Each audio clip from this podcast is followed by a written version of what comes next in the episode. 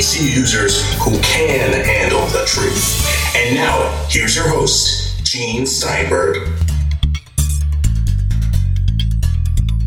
This week on the Tech Night Owl Live, we'll have Adam Engst of Tidbits. A little bit later on the show, we'll hear from Jeff Gamet of the Mac Observer, and there's a whole bunch of stuff to talk about. But first, before we go on, I'm going to ask Adam about his rather, shall we say, minimalistic interest in TV sets. All this and more on the Tech Night Owl Live. Now, the reason I mentioned that minimalistic is that his managing editor, Josh Centers, is quite the reverse. He's author of Take Control of Apple TV, except he doesn't like Apple TV, evidently. So that's a good start right there. Now, he has a 4K set, a Sony, I believe. You are the kind of person who just buys a set when it's absolutely necessary. The previous set is not working, or Yeah. it's just everything is so old fashioned and behind the eight ball that you just got to get the new set. Yeah. Or you have $400 burning a hole in your pocket. I, I think I've owned four TV sets in my life, and I'm 50. So, you know, it's just one of those things where the first one we got for, um, I believe, uh, $5 at a, uh, a garage sale and replaced a fuse, and that so it worked. The second one we, we actually got for our wedding was a 19, no, a 20 inch Sony Trinitron. You remember the old CRT tube ones? I own one of the first Sony Trinitrons, and this had to have been in the mid 70s, I think, or maybe Uh-huh. earlier, but one of the early ones. And I remember it distinctly because you have to think of how much I spent. It cost me $1,000. Today, if I had bought a set like that, would be what, 4000 5000 sort of the yeah. And we had that one for years and years and years. And actually, the only reason why we replaced it is I didn't buy this one. I actually won at a trade fair. I won a, a Dell 23 inch LCD TV, which was actually just wider than the Sony. It wasn't any taller. We only used it a little bit. It wasn't really very good quality, which is why it was a, a free giveaway, I think. But it did make it clear that, wow, having new ports and being able to connect stuff was, was a help. I can't remember, maybe now eight years ago, we bought a, I don't know, 50 inch Panasonic, I think. And I could barely tell you anything about it. I'm sure it's not 4K. I'm sure it's not HDR. Because there was no such thing as 4K and HDR then. Precisely. You know, the, I mean, and am I going to replace a perfectly good 50 inch TV set for the kind of stuff I watch? No, it's not like not like random TV on Netflix is going to going to be shockingly better or anything like that. So, I think there's probably true for a bunch of people out there. It's like just not that involved. I don't need to spend another thousand dollars on a TV set or even five hundred dollars on a TV set. Consider it this way also, which is unfortunately true with 4K. And that's why the HDR equation gets to be so complicated. You have a 50 inch TV set. If you get back like 10 feet or so away from that set, you won't see 4K. It's the retina display kind of thing. You won't see the 4K. It won't show a difference. Where you will see it is maybe the picture quality on the 4K set might be better, but maybe not. HDR, it will be, just like Apple has kind of an HDR thing going on. So if you look at your recent iPhones compared to the iPhones of a couple of years ago, things look nicer. The color balance is better, everything like that. So that's what you'll see. Otherwise, 4K is a myth. And the cheap sets don't really have HDR. There are two HDR standards. Nothing works the way it should. so if you want to have HDR, even if it says HDR 10 or Dolby Vision, you see, I could remember this, folks, and I have no idea why. But Yeah. why they have to do this to confuse people you don't know. And sometimes just because you have it, maybe you have your HDMI port is the wrong version, so it doesn't pass the HDR signal. You see, the way I get away with it, let me just be brief about this, Adam, because I don't want you to spend time on the TV after this. Just one response is all we need. The way I get away with it, I have that Vizio 2017 M series they sent me to review for to hold on forever. If I just mention I'm reviewing it, and it has the HDR 10 and the Dolby Vision, but it has built in Google Chromecast, which is what they call SmartCast. And if you run those apps like Netflix or Hulu or any of those things with 4K, you don't have to worry about HDMI because it's passing it through direct to the TV set from your online connection. Or you cast it from your iPhone or your Android phone. So it's bypassing HDMI. You don't care about this. It passes HDMI and you do see a difference. I tell you, you do see a difference. The rest is a mess. It's a mess. And this is the problem with the TV industry. And this is why some suggest still, after all these years, that Gene Munster was right. Apple should have built their own TV set. What do you think? you know, there's a lot to be said there. You know, when actually when Josh was working on this article, at some point we had to have a call because he said, I've got all this stuff and I can't even say that it's working. You know, like after I've done all this nonsense. And so we ended up casting the article in such a way to say, here's what you need to do in theory, but this space is such a disaster that in fact, you know, we can't even guarantee this will work for you that's really the answer of should Apple come up with a TV set? No, it's not going to be the big, you know, a big winner necessarily because people don't buy these things all that often. But if having it all just work is the goal, that's how you get it to work. As you said, the Google, you know, the Google Chromecast stuff built in, it just works because you've taken a whole bunch of variables out of the equation. It's enough to drive you completely crazy. But Apple's not going to do that. Probably Apple not. is not going to do that. just on principle at this point because Gene Munster's been asking for it for so many years. You know what? Tim Cook will probably have a press release out there, you know, after assuring everybody that Siri is great, despite those ex employees who say it was a mess, and despite one of the former Siri leads who said it was really good, but one of the Apple executives who was involved in Apple Map. No, you want to get into that too? You see what I'm doing? It's just changing subjects. I think here Apple could have a release saying, Gene, give it up. But that's not talking to me. It's the other Gene, Munster, the one who has the money. Now, I don't think they're going to do anything. I think that train has left the station. I don't know what Apple's going to do. I mean, we know they're going to let you stream 4K content for no increase in cost. We know they're going to continue, evidently, to invest in Apple TV. But if there's a long range plan, I don't know what it is. I can't see a reason for an Apple TV because I have the TV set with the built in Netflix and 4K and HDR, I think. And therefore, I don't need that. Apple TV has no value to me because the only movies I got from iTunes were transferred or copied over to movies anywhere. So I can watch them anyway. It so, does feel as though the Apple's running into a slight problem where all the TVs are smart TVs now. The standalone boxes, like the Apple TV, there's a lot less reason for them because we have TVs that can do almost all the same things. And yes, the interface may not be quite as good, but it's good enough and people aren't going to go to a whole lot of effort to buy another box and learn another box and hook it up and fight with it and all that if it's good enough and it just works. With the Vizio and other sets do the same thing. You push a button. It says Netflix or whatever yeah. button you want to push. And now you got Netflix and then there's a list of apps by the way in there. You have some of them on your remote, the others just change your input to SmartCast. The interface to me is not that much different from the older Apple TV, you know, the third generation, all that. Go through Netflix. It's about the same thing. It's not that different. It's not that difficult to do what I did with the Apple TV. I have an Apple TV sitting there. I'm going to sell it on eBay. So there goes the Apple TV. I don't know what Apple's going to do there. I'm also wondering about the TV programming. And I guess you have a TV set anyway, so you might be interested in that. These TV shows, which they confirm they're going to do, they're not telling us how they're going to distribute them. I'm kind of thinking it's going to be a value add on for Apple Music. People are not going to buy an Apple TV just to watch five or 10 new shows a year. It's enough to go to CBS All Access and spend what? Five, ten a month so you can get Star Trek Discovery. We got more to come with Adam Engst. I'm Gene Steinberg. You're in the Tech Night Owl Live.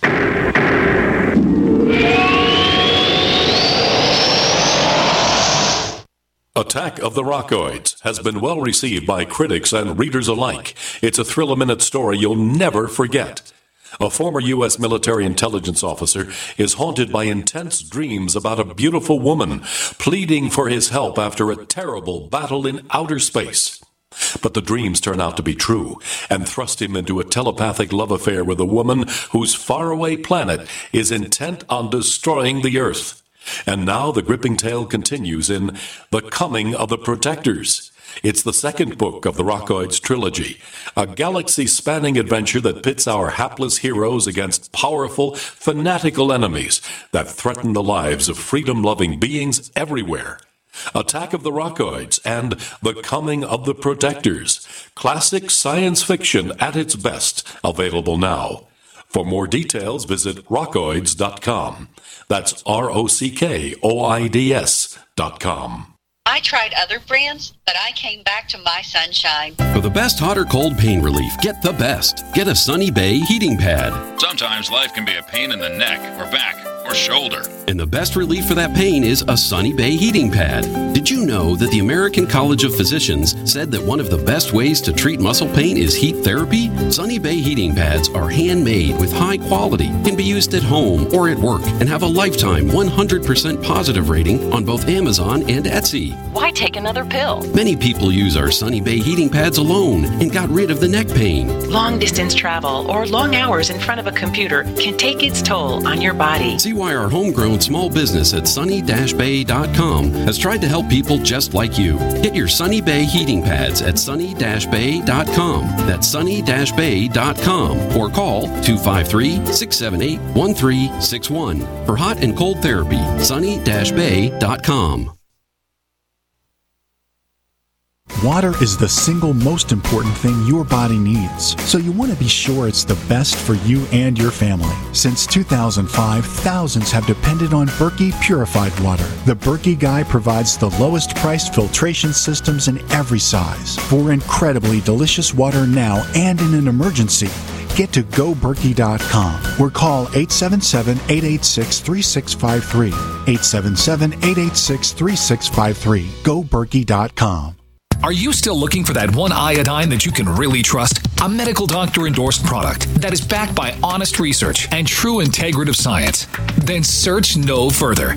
Go to NutriMedical.com for Dr. Bill Deagle's Nutriodine, proven time and time again to be the very best iodine available for you. Nutriodine is the only Tesla activated monatomic plasma iodine in the world. It optimizes mitochondrial function and generation of new mitochondria from totally neutralizing the venom from a desert recluse spider bite in Southern California to eliminating malaria parasites reported by medical missionaries in central India. Dr. Bill's Nutriodine is simply the most powerful healing formula there is. Nutriodine clears the body of all known pathogens, restores it to an alkaline state, and even promotes stem cell regeneration. Order Dr. Bill's Nutriodine today at 888-212-8871 or visit us online at NutriMedical.com. Fully cooked, ready to eat bacon. I'm talking thick, meaty, center cut presidential bacon. Savory and delicious. I buy some, I use some, I store some. Awesome. No refrigeration needed with a 10 year shelf life. NASA pack technology. Bacon. Fully cooked, fully hydrated, ready to eat right from the pack bacon or warm and served. Life saving, ready to eat bacon. 10 year shelf life bacon. Ships free at fullycookedbacon.com. Fullycookedbacon.com. We'd like to hear from you. If you have a comment or question about the Tech Night Owl Live, please send it to news at technightowl.com. That's news at technightowl.com. If you'd like to discuss today's show with fellow night owls, visit our community forums at forum.technightowl.com. That's forum.technightowl.com. So what's Apple going to do? I mean, you'll watch the Apple shows if they're good, right? Mm, I don't know. I haven't watched any of the ones so far. Cause well, the ones so far are Carpool Karaoke and Battle of the Who's It What's It. I don't know. I don't even know what the shows are. Wasn't it an app? Planet of the Apps. Right, another dumb title. And then you think they're going to spend a billion dollars on this, which is by way a fraction of what Netflix spends. What are we going to do? What shows can we possibly produce? We can make a deal with Steven Spielberg. We'll hand him a check. He'll do something for us because Steven Spielberg likes to do work for checks. So what are we going to do? We're going to take a TV show, an anthology show from the 1980s. It only lasted two years. And we're going to bring it back called Amazing Stories. Why do we want to see a TV show that failed 30 years ago and bring back the failed TV show from 30 years ago? One of the things that I think is important to, to think about here is that just because Apple is doing something with content is actually meaningless. Apple is a hardware and device company. And so the fact that Apple produces some content literally has no meaning because if it's a genre or actors and directors that I like, I might watch it. And if it's not, I won't. I don't care who makes something, and no one really does. As you say, it's going to be some way of differentiating slightly, but that only matters when it's a hit and or a, a, universe that everyone wants to watch. I mean, CBS All Access with Star Trek Discovery is a perfect example. I thought about it. I'd like to watch it but am I going to pay an extra, you know, whatever just for one show? No, and it's worse there not. too because what you pay depends on how many commercials you want. You want an ad-free version, limited commercials, you pay I think five ninety nine. You want commercial free, it's what nine ninety nine for one show, fifteen episodes so far. I think that's the entire season.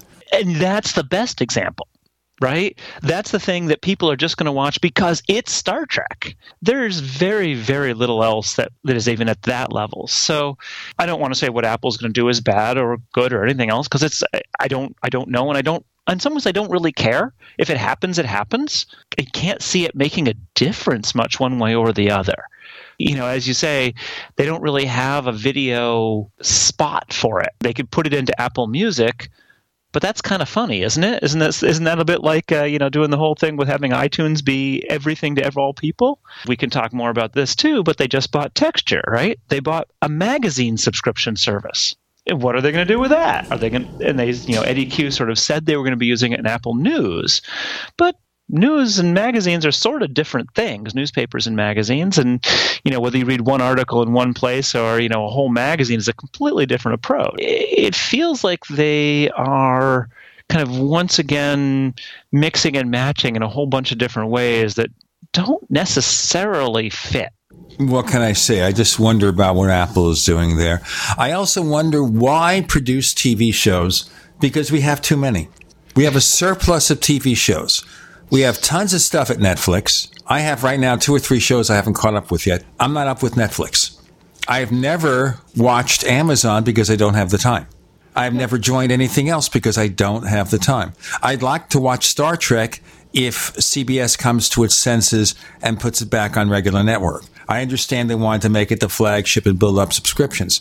I just think that they're cheating all the Star Trek fans out there and they're going to have to relent eventually because I can't see any prospects for that service. None of this makes sense. I think the quality of TV scripted dramas is excellent. Performers, scripts. I have 20 shows on my TV set and I've got a limited cable TV package. I have 20 shows on the DVR I haven't gotten to yet. I don't see anything in what they promise. Another TV show from Ronald D. Moore Battlestar Galactica. Jennifer Aniston and Reese Witherspoon. What? Well, it might even be good. That's not the point. The point is that this isn't what Apple really does. Netflix, even Hulu, they need to do the original programming because otherwise they're dependent on everyone else for everything. You could argue that Apple's in the same same boat, but the fact is is that that's not Apple's primary business. I just don't think that they can they can to have the appropriate level of focus and desire in some ways without it being their primary business. In other words, if it's about the iPhone, Apple's all in 100%.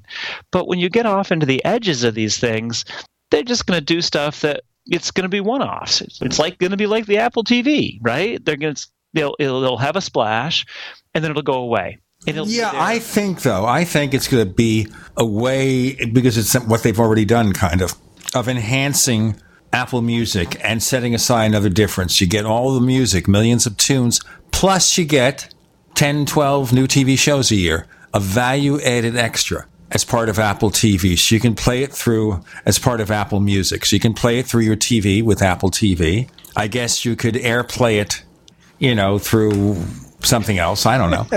what is AirPlay 2? How does it differ? How does it relate to HomeKit? And how does that relate to HomePod? I'm going to go into a home trying to figure this out. I, that's what I see as the only way you can really distribute this without locking people into an Apple TV. Besides, what is it now with one of the streaming TV services, DirecTV or one of those, where if you pay three months in advance, you get a brand new Apple TV Yeah. that is worth like 50% more than you're paying. So you get yourself a cheap Apple TV. Yeah, and it's one of the 4K 4K ones. So That's right. I mean, it's a good price. It's like $105 for the one that cost $179. But why does it cost $179 if I pay $100 for a top line Roku, which probably is of similar quality? Or you have all those features in your TV built in because it's a smart TV that's halfway decent. Something's got to give, and what I think is going to be giving is honestly is the standalone boxes. Well, that I can see no future. I think it's going to be a diminishing market. And I think the TV makers are smart to team with like Google or maybe Roku to provide their interfaces for their TV streaming. One reason is this way it's about the same for everybody. And therefore people don't have to learn something new. They don't have to invest in it. I think Roku has the advantage there. The TCL sets, they're inexpensive, they're really good quality, and you got Roku, and it's just like having a regular Roku. The TV set top box is a diminishing quantity. And remember, too, a lot of the cable TV services are adding Netflix. They haven't added 4K yet. They're in the verge. I think DirecTV and Dish Network have 4K. And you'll see within a couple of years that cable TV providers will have 4K.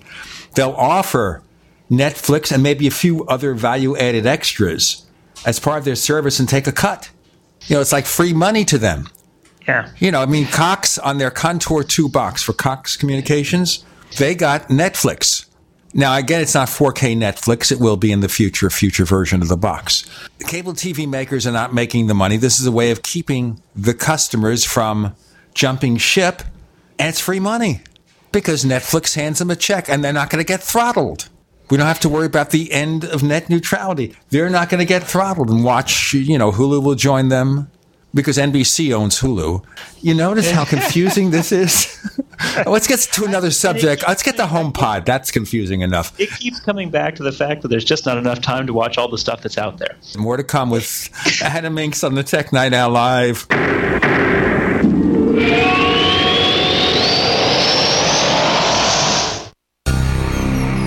Thank you for listening to GCN. Visit GCNlive.com today. Hunters, anglers, campers, and survivalists. Get back to nature. Expand your horizons with the highest quality, most versatile, unique slingshots and sling bows on the market at slingbow.com. Slingbow products are compact and models start from just $17.98. They're perfect for your bug out bag or storing in your vehicle. Give yourself and your loved ones the excitement and tradition of Slingbow, a new frontier in archery and truly modern twist on this primitive survival tool. Feel the thrill only at slingbow.com.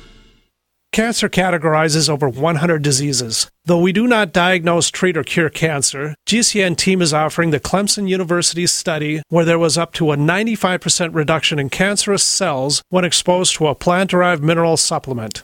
If you or a loved one are searching for answers to this horrifying disease, come to GCNteam.com or call 877 878 4203. We'll email you a copy for free. That's 877 878 4203. Warning if you're drowning in debt you can't afford, do not let the credit card companies trick you into thinking that you have to pay it all back because you don't.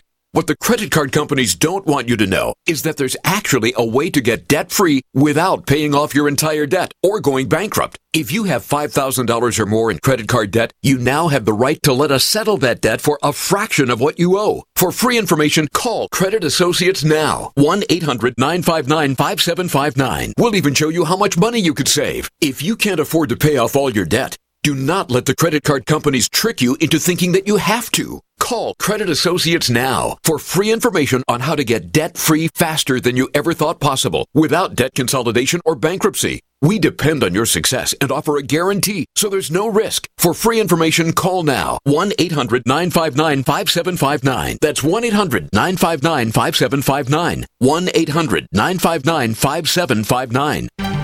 With uncertain times in the United States, it's only prudent to consider storing precious metals in a safe place outside of our borders. At Miles Frank Limited, we have done just that for you. Partnered with the most respected storage company in the industry, Miles Franklin Limited is proud to offer the only fully insured private safe deposit box system in North America, held in Vancouver and Toronto. Send us your previously purchased precious metals or have one of our brokers help you purchase something new. Questions? Please call one of our experienced brokers at 866 485 4346. Solid foundational storage partnered with the most respected name in security. That's Miles Franklin Limited. Celebrating our 29th year in business without ever receiving a customer complaint. Call us at 866 485 4346. Again, that's 866 485 4346. Miles Franklin Limited, a name you can trust. If you owe money to the IRS, you need to hear this. The IRS is cracking down on those who owe back taxes. It starts with a devastating letter, and if you don't act immediately, you could find yourself having your wages garnished or have a lien placed on your property. But there's a solution. Tax 10,000 can help. Avoid enforced compliance, where these holds on your income and seizure of your home could become a nightmare that just won't end. Call 800 239 9957 now and speak to one of our experts. 800 239 9957 is the number to link you directly to a tax resolution specialist who will negotiate with the IRS on your behalf. Working through the IRS Fresh Start program, all the forms will be handled for you. All you have to do is make the toll free call 800 239 9957. Find out if you qualify and possibly save yourself thousands of dollars, not to mention a lot of headaches. It could be the best call you've made today. That number again 800 239 9957. The service does not provide tax settlement or legal services. We will refer you to a company that does provide such services. Often the IRS will not agree to any reduction in the amount owed. Not all taxpayers who owe more than $10,000 will qualify for a tax reduction program. You're listening to the Tech Night Owl live with Gene Steinberg. You never know what's going to happen next.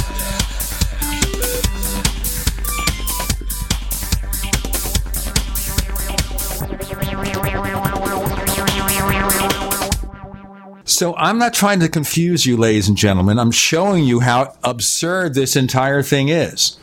Not that I have a problem with Apple Music or Apple adding TV shows. I just think the Apple TV is a diminishing market. Roku will stay in business because they'll license the technology to other people. So they'll stay in business. There you go. And then, of course, the cable TV and satellite makers will begin to offer more and more of the third party sets to keep you from jumping ship and cutting the cord and getting some of the money themselves, free money. HomePod, you got a HomePod? I do, yeah. Okay, the big criticism I read about HomePod, other than, of course, the fact that Siri is underpowered, and we can talk about the Siri follies in a moment. But with HomePod, they say the audio is bassy, kind of. Oh yes, beats. bass. Sorry, I didn't didn't hear that. Yeah, it is, and I suspect that's probably intentional because a lot of people like that with that kind of music. My understanding is the Beats headphones are um, tend to be heavy on the bass, and so it's possible that the same kind of the same audio designers uh, were involved in that. So overall, it feels to me like the audio is quite good. It is not as good as what probably you and I are used to from the old days, which is, you know, an actual stereo system with good stereo speakers. But it's not bad. It's certainly better than any other little Bluetooth speaker you've you've seen, or you know, better than playing from an iPhone or anything like that. I don't think that's. I don't think you're getting it because it's the ultimate audio at this point. I think you're getting it because it's an interesting combination of good audio, good access to Apple Music, and some Siri capabilities as well. You know, it's one of the things that could be fixed. A software update can add an EQ feature, Yeah. and you can And- basically say Siri less bass, and the problem is gone. It doesn't have to be that much less bass. I understand it's really slight. Even Beats headphones are better than they used to be in terms of bassiness. So I think it's something that can be fixed easily. And I think Apple could, if they see the need, work on that. I don't know, of course, about leaving the rings from the silicone base on oiled and waxed wood. That's another discussion we can have. But I think they can address that if they wanted to. I agree with you about old fashioned stereo because I at one time did a gig as a the writer of manuals for an audio company. And this goes back to like the late 80s, early 90s before I started writing for Macworld magazine. And I wrote for Carver Corporation, which is long, long gone, but he allowed me to buy some of his best gear for half price, like the amazing Platinum Mark IV loudspeakers, six feet high, four subwoofers, a six foot ribbon driver in each one. These were huge, humongous, beautiful speakers. There's no way, because these speakers cost several thousand dollars, there was no way that a 349 speaker system would exceed it. On the other hand, with something like the HomePod, it's got this auto configure feature where it has all these microphones and it can configure itself to the room reflections, to the room in which you place it. Is it a dead room? Is it a live room? That's a great feature. Now combine that with a speaker that has a more balanced audio, and I think they'd have a winner. Adam? I, I, think that I mean I think putting too much emphasis on oh it's a bassy speaker who cares? You go listen to it you decide if you like it. There is no right or wrong here. And and the fact is that it will depend on the type of music you listen to it will depend on your space it will depend on your ears. There is not it is not bad right? And it is not guaranteed that everyone agrees that oh my gosh the HomePod is hu- super bassy. This is not a you know this is not some kind of ghetto blaster shaking your car or something. It's just a speaker. It's a good speaker. Go listen to it if you like it. It's fine. If you don't like it, so be it. You know, don't stress. You know, this is not this this isn't there's no there's no no no holy grail here of something that has to be perfect and that everyone would agree is perfect. So so I really don't think that's anything really worth stressing about at all. Um, more concerning is the fact that you know if Apple's going to be building this thing as a smart speaker and incorporating Siri stuff into it, it needs to do a better job. In some places it does very well, and there are some things that it's just really good at. Like, in fact, it makes a great speakerphone, but you can't initiate a call on it.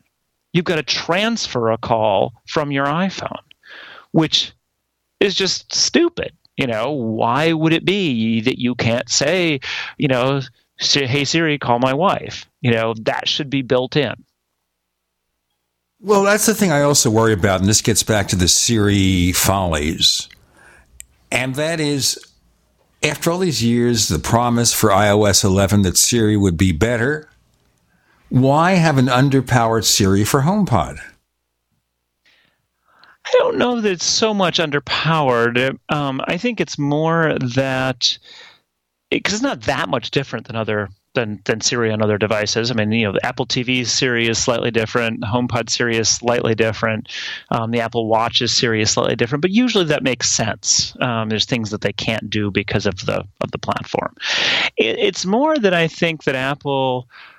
Um, and there was a big article that's making the rounds on this that, that Apple really has not done what it needs to do with Siri. That the initial technology was impressive for its time, and mm, you know, if we believe the what's been said, you know, Apple has yet to kind of tear it down to the base and build it back up and in the modern world. That just because something was done well, you know, six years ago or whenever it was, I can't remember the exact date, that does not mean that, that even that code base should stick around. So the key thing here is that Apple started out in a pretty decent place and supposedly, if you read the complaints, which I'll get to in a moment, it didn't scale up so well, and they didn't make it better over the years or uh, better enough to meet the improvements of Alexa from Amazon and Google Voice. You read the piece in that publication. What is it called? The Information? The Information, yeah. It was a very well researched article.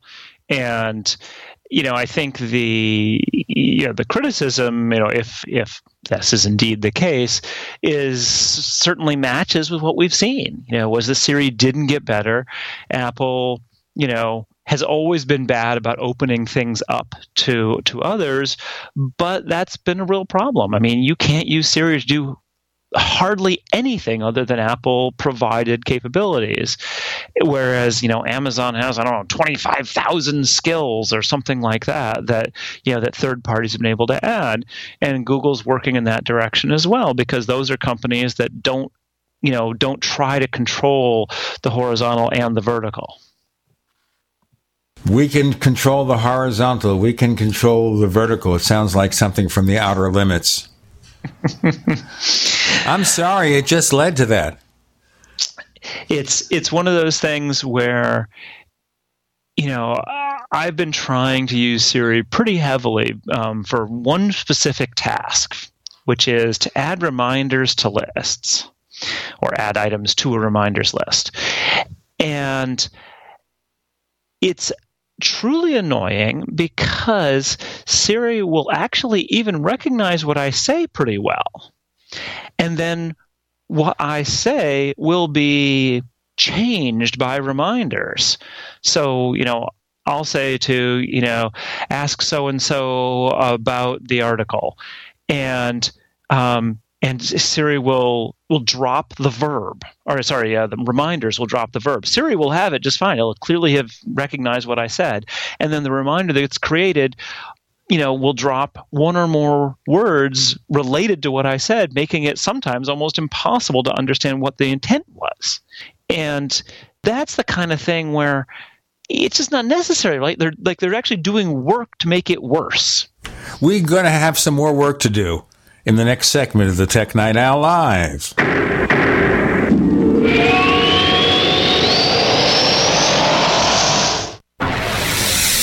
You are listening to GCN. Visit GCNlive.com today.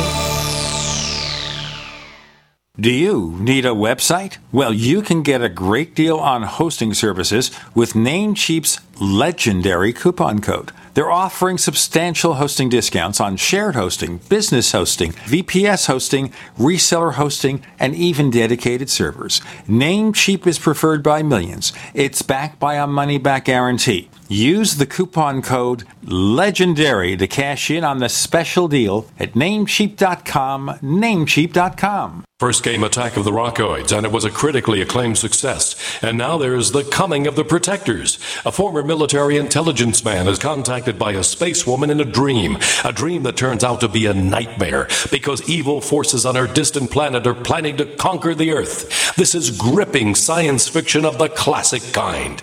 Attack of the Rockoids and The Coming of the Protectors. Find out more at rockoids.com. That's rockoids, R O C K O I D S.com.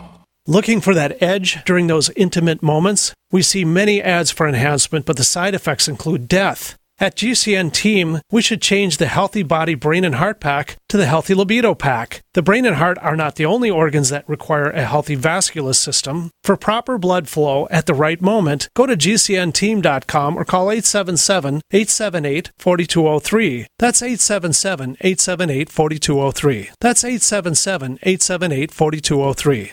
It's a no-brainer. A Big Berkey water filter is the one you need, period. You need a water filter that removes chlorine, fluoride, pharmaceuticals, BPA, and other endocrine disruptors, pesticides, bacteria, viruses, and much more, right? And does it all at only 2 cents per gallon. Get the original and most trusted name in gravity water filtration, Big Berkey. And now GCN listeners receive 5% off ceramic filter systems using code GCN. Call or click 1-877-99-BERKEY or bigberkeywaterfilters.com. That's 1-877-99-B-E-R-K-E-Y. Anytime, any place, anywhere. Radio remains the most intimate of all forms of media. At home, at work, in the car, on smartphones. Over 90% of consumers still listen to radio every week. That makes choosing radio as a place to advertise your business one of the best decisions you can make. Email advertise at gcnlive.com and partner up with an experienced GCN representative. Advertise at gcnlive.com. Easy, affordable, effective. Hello, I'm Mike Lindell, the inventor of My Pillow, and like all of you out there, I had problems sleeping. Pillows would go flat, I would flip flop all night long, I would wake up with a sore neck, maybe a headache, or feel like I needed a nap even though I slept eight hours. When I invented My Pillow, I wanted it to where you could move the patented fill to give you the exact support you need as an individual, regardless of sleep position. My Pillow will get you into that deep REM sleep faster, and you will stay there longer. It's not about how much time we spend in bed; it's about how much of that quality sleep we get. I do all of my own manufacturing right here in the United States. I have a 10 year warranty. You can wash and dry my pillow, and I give you a 60 day money back guarantee so you have nothing to lose. And here's my best offer ever you can buy one of my pillows and get one absolutely free. Go to mypillow.com or call 800 870 0305 and use promo code GCN. That's mypillow.com or 800 870 0305 with promo code GCN. This is Dan Pilla. Do you owe the IRS money you can't pay? Are tax debts crippling you? I've defended people from the IRS for over 30 years. I've helped thousands and I can help you too. I wrote the book on IRS settlement and I'm telling you, there's no such thing as a hopeless case. Call 800 34 no tax to finally get free of IRS debt. With the IRS's new programs, there's never been a better time to solve your problem. Call 800 34 no tax. That's 800 34 no tax or my website, danpilla.com.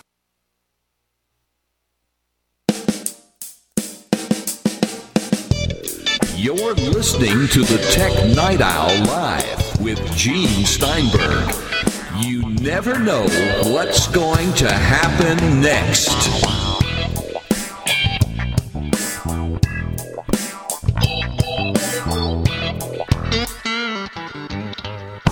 So Siri is going to do like the quick brown fox, but they'll say the quick fox. Yes. All right. I haven't seen that. But on the other hand, I did notice a couple of things about Siri. And the first, of course, I'll get to you in a moment, but I use Siri primarily for alarms. Set an alarm for, you know, 5 p.m. I'm going to take an afternoon nap for a half hour, which I do sometimes when you get to be my age. You do it when you can because you don't sleep as well. But I also discovered something else here. Of course, you have in the more recent iPhones, you have like a Hey Siri kind of thing. Now, when you first set that up, you go to Siri and search and you have the, you know, listen for those two words.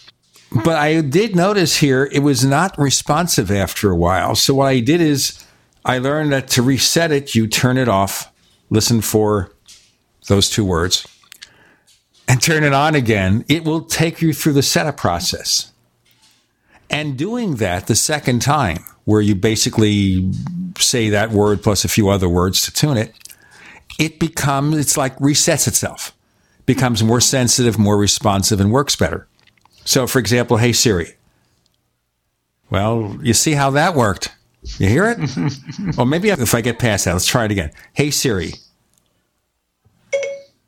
Okay, so if I don't have the preference up, it works fine. It became more responsive and more accurate, so maybe retune it.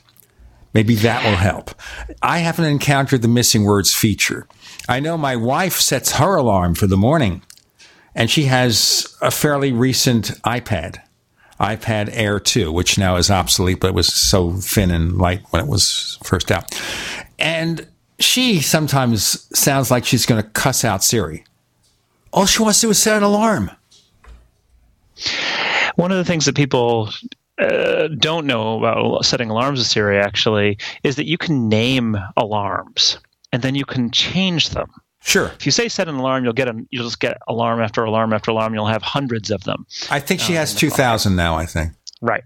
Um, so my alarm, I have I have one alarm uh, called floating, and floating is basically I don't need to get up at a specific time most days. So floating is when I'm you know going to the airport, or it can be even in the middle of the day when I like I know I need to go do something at a particular time, and it's not for whatever reason not on a calendar, and I can say Siri change floating to 7:30 a.m. and for the longest time that worked perfectly and actually more recently i've actually had some i mean sounds like i may in fact I, perhaps i should be resetting siri because i sometimes will get it sounds like your wife i will have arguments with it because you know like i don't have an uh, you know an alarm called you know voting it's like no, I didn't say that. It is quite frustrating sometimes when Siri is not hearing you properly. And I do think that Apple, frankly, would also do well. It sounded from that article and the information that they had initially um, seen Siri as something you would have a conversation with. And there's only a couple of places where that happens. So you can say, Siri, make a reminder. And then Siri will say, what, what would you like me to be reminded of? And then you say that. And then it'll say, when would you like to be reminded? So there's a little bit of conversation, but, but most of the time, it's not worth doing that you just say, Siri, make a reminder to call Gene at 2 p.m. on Friday, and it will do it just fine. Then But- Siri will come back and say, What do you want me to call Gene? no, it will actually say which Gene. Okay, so you see, I kind of had the idea there, but it didn't work. Okay, but here's the thing I want to look at with Siri as opposed to the nuts and bolts.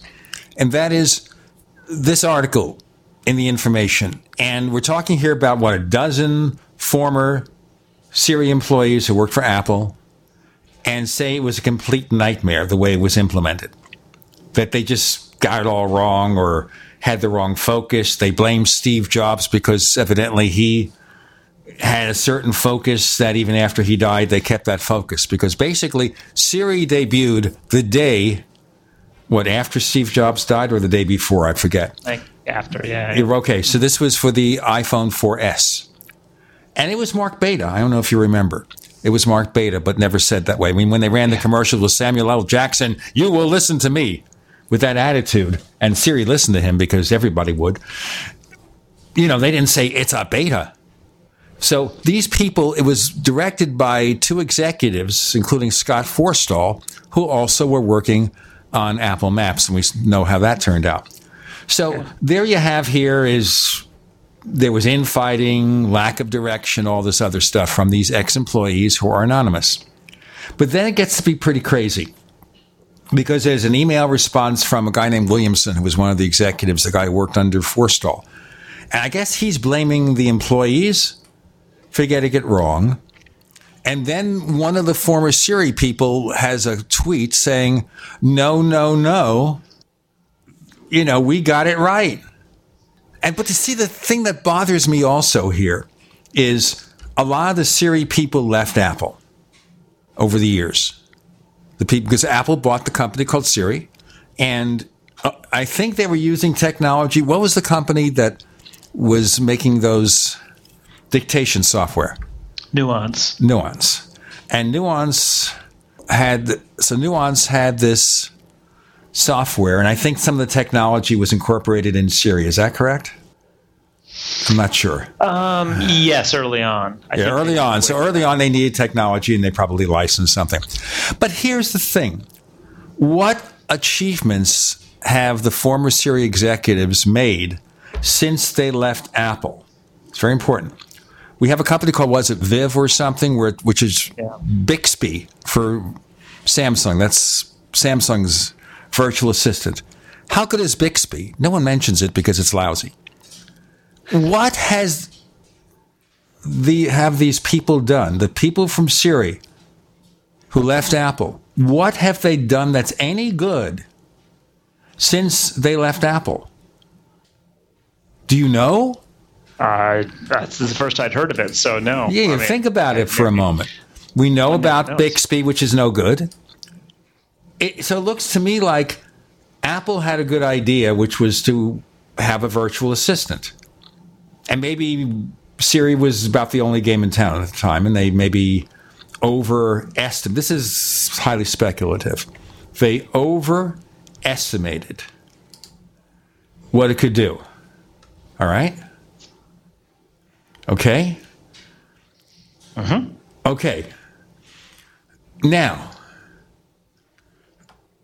before we go on here, and I'll read some of the quotes, the tweets online. I think Apple just chose the wrong technology. Now, I'm quoting here from Dag Kittlaus, member of the Siri team, mm-hmm. and he's responding to what this guy Williamson said about the Siri team. And he said this statement, wholly false, was made by the architect and head of the biggest launch disaster in Apple history, Apple Maps. In reality, Siri worked great at launch, like, but like any new platform, under unexpectedly massive load required scaling adjustments in 24 hour workdays. Brian Chen of the New York Times. As an early reviewer of the iPhone 4S, I definitely remember Siri working great at launch, especially when only about a dozen of us reviewers were grilling it with questions. It wasn't until a huge amount of people started using Siri that had reliability problems. So I guess the story there about serious problems is that it wasn't the technology being bad, it was the scaling up which has continued to be a problem for Apple. Uh, who do you believe? really tricky. And it is worth noting that for many things where Apple is taking criticism, there's just some article about how like the Apple stores are, you know, incredibly overcrowded now, blah blah blah. It, the Apple is scaling things to levels that have never been done before that when you have a billion devices in the field, you know, your support, your sales, your back end technologies, all sorts of things are scaling to levels which you have to invent these things. And sometimes, you know, inventing the way of scaling something, you know, you don't know if it's going to work until it works or doesn't, as the case may be. So yeah, I mean, scaling scaling's hard, and and you know, no one necessarily knows how to do it well at this point. And there's really only you know two or three other companies out there who have any level of uh, uh, experience at the same point. You know, Google, Amazon, Facebook, um, Microsoft. You know, that's about it. And nobody says Cortana is great. And consider Amazon. We think Amazon's great because of the Echo. Amazon's traffic for Alexa is a fraction of the traffic yeah. that Apple gets for Siri. Bear that in mind. We're talking about the Siri follies. With Gene Steinberg, Adam Engst, you're in the Tech Night Owl Live.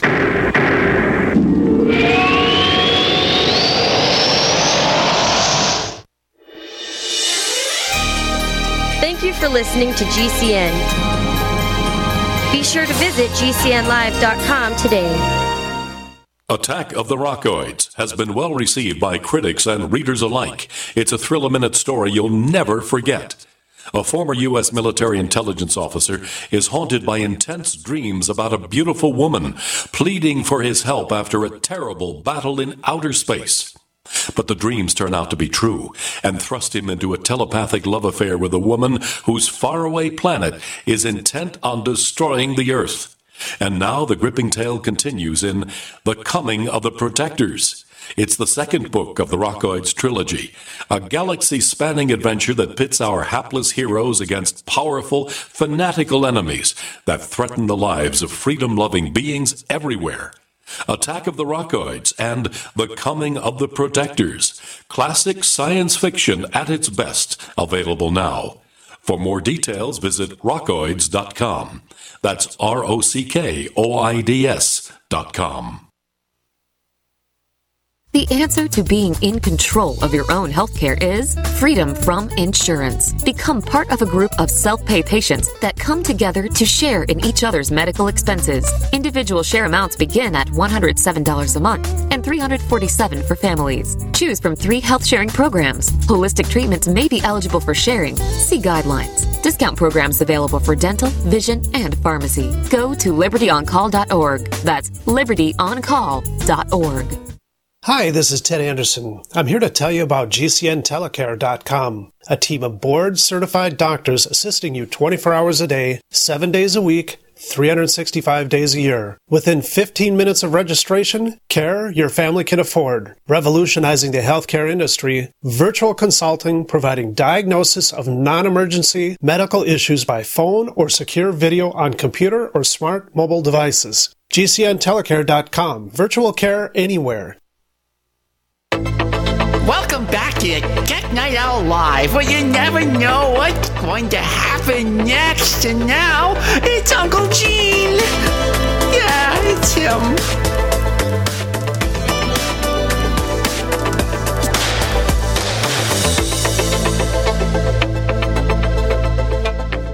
Google, I don't know what kind of traffic the Google Voice gets. But remember, most Android phones are cheapy things where people aren't going to be really using the digital assistants. I suspect because of Apple's audience and the publicity for Siri, it gets a higher load, which is what Apple, I think, said in their response to the information piece. That more people try Siri than the other platforms. They're trying more than Google Voice because remember, most Android phones are cheap junk. They're certainly trying more than Alexa because how many units Amazon Echoes have they sold? What, 20, 25 million? And Apple has how many hundreds of millions of iPhones? Yeah, it's nowhere near. So this is the problem. This may still be all about scaling. I mean, I will say that probably Google um, is in the same general ballpark because their stuff, their voice stuff, is spread well across lots of different platforms and apps. Uh, and honestly, it works better. You know, if if you do a if you do a, a search in, on your iPhone and then you do a search in the Google app in your iPhone, the Google app will do a better job. It's just it just does. But Apple also doesn't have the same kind of back end of content that Google has, and Google can do a lot more checking to compare what you're saying against previous things you've searched for, for instance, as a way of figuring out which words you've really said when it's not clear. This is because of the fact that Google isn't giving you the same level of privacy. Now, Apple's excuse is machine learning is somehow going to compensate. Uh, you know, I it just doesn't seem to work very well in comparison. you know, when I, as I said, when I'm doing searches, the fact that Google knows things about me because I am, ha- I, you know, I do all of my searches via Google makes the fact that Google can recognize what I'm saying much more accurate than what Apple's doing. And there's no question that Apple is gathering lots and lots and lots of data um, on you know on what I do, but because of the way they are trying to you know trying to maintain privacy and whatnot, it I think it hurts their accuracy. There is a trade off there. Well, that's something I hope they will fix. Now, if they just put in machine learning with iOS 11 as of late September, it may take a year or two to really nail this down. I'm sure that Apple has got plenty of money. They're investing plenty of money. They don't want Siri to be third best. Yeah, yeah, no question. that Apple's not uh, not sitting still. I don't know how much Siri has improved. I know they did a test during the early stages of iOS 11, kind of in the public beta stage, where they compared it with Google and Alexa and it was inferior, but not humongously inferior. But maybe what's called for is to retest it now and say, okay, machine learning's been here since September. Gotten any better? You know, I mean, I, one thing that was interesting in the information article that I had not heard before, but I was actually, but it did actually not jive with what I had been led to understand initially was that the idea that Siri would be revised like once a year, sort of more like an operating system, as opposed to because it's a back end system, that it should just improve all the time. And it makes no sense to me that there would have been this this release when you could improve it in small ways all the time. Uh, so that really, you know, if that's the case, then that would be true. You know, you you you know all this information will be going into Siri. Apple could be improving it, improving it, improving it behind the scenes, but no one sees that until they release a whole new version of iOS or whatever you know release date that the Siri is on, um, you know, the Siri code base is on. Right, but remember also iOS has been getting more updates than usual, fairly decent sized updates like 11.3. Oh, it's, they have been, but but again, but, but they don't mention Siri. They don't mention Siri. They, they don't, don't say Siri, Siri improved. And maybe Apple should do the messaging better or have features to report problems with Siri, like you do with Apple Maps. You know, Apple Maps' big thing is if it doesn't, if it sends you in the middle of a one way road going the wrong direction, if you're not completely destroyed by the time you get out of it, if you're not, you know, hurt and the car hasn't been destroyed, you could report back. And they've been making steady improvements in Apple Maps. We added transit information for the city pedestrian information here. Every few weeks, you hear a release about Apple Maps. Look how much better it is. Yeah. But you don't hear we have just made an improvement in the back end of Siri, And or we nothing have a way for you to talking to report. Siri. Pardon? Wouldn't it- if nothing else, you're talking to Siri. You want to be able to say, "No, you got that wrong, you silly assistant." Well, I mean, I use better words. I have the best words. that it's you know it's one of those things where you it's frustrating when Siri gets things completely wrong, and it's a perfect opportunity to take feedback from the user, even if it's just a you know indication that this la- the last recognition attempt failed, and so you know as it is, there's no way we have no way of knowing when Apple what Apple if Apple thinks a Siri is working well. You know, when I do these reminders where the end result is wrong, I don't have any way of saying you got it wrong, you stupid git. You stupid get sounds like a line in a Beatles song. Which Beatles song was that? He calls someone a stupid get. John Lennon. Yeah, GIT I think would be the the appropriate uh, the appropriate Britishism. Okay. Um, the key here is, as you say, there should be a command with Siri. Siri, you got it wrong in some rough way. And that's what should be recorded by Apple.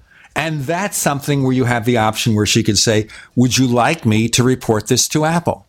And you're saying, Sure. It's not like you're giving up your privacy. You're saying, This is a bug report I'm sending to Apple. Apple takes that bug report and works on it. And in fact, if Apple just said that, came up with that feature, which I don't seem, think is difficult or impossible to do, if Apple came up with a Siri You've Got It Wrong feature saying, we want Siri to be perfect, and we're going to set things up so that you can tell us when Siri makes a mistake, we'll record it and we'll work on it, we'll improve it. And there ought to be a department there.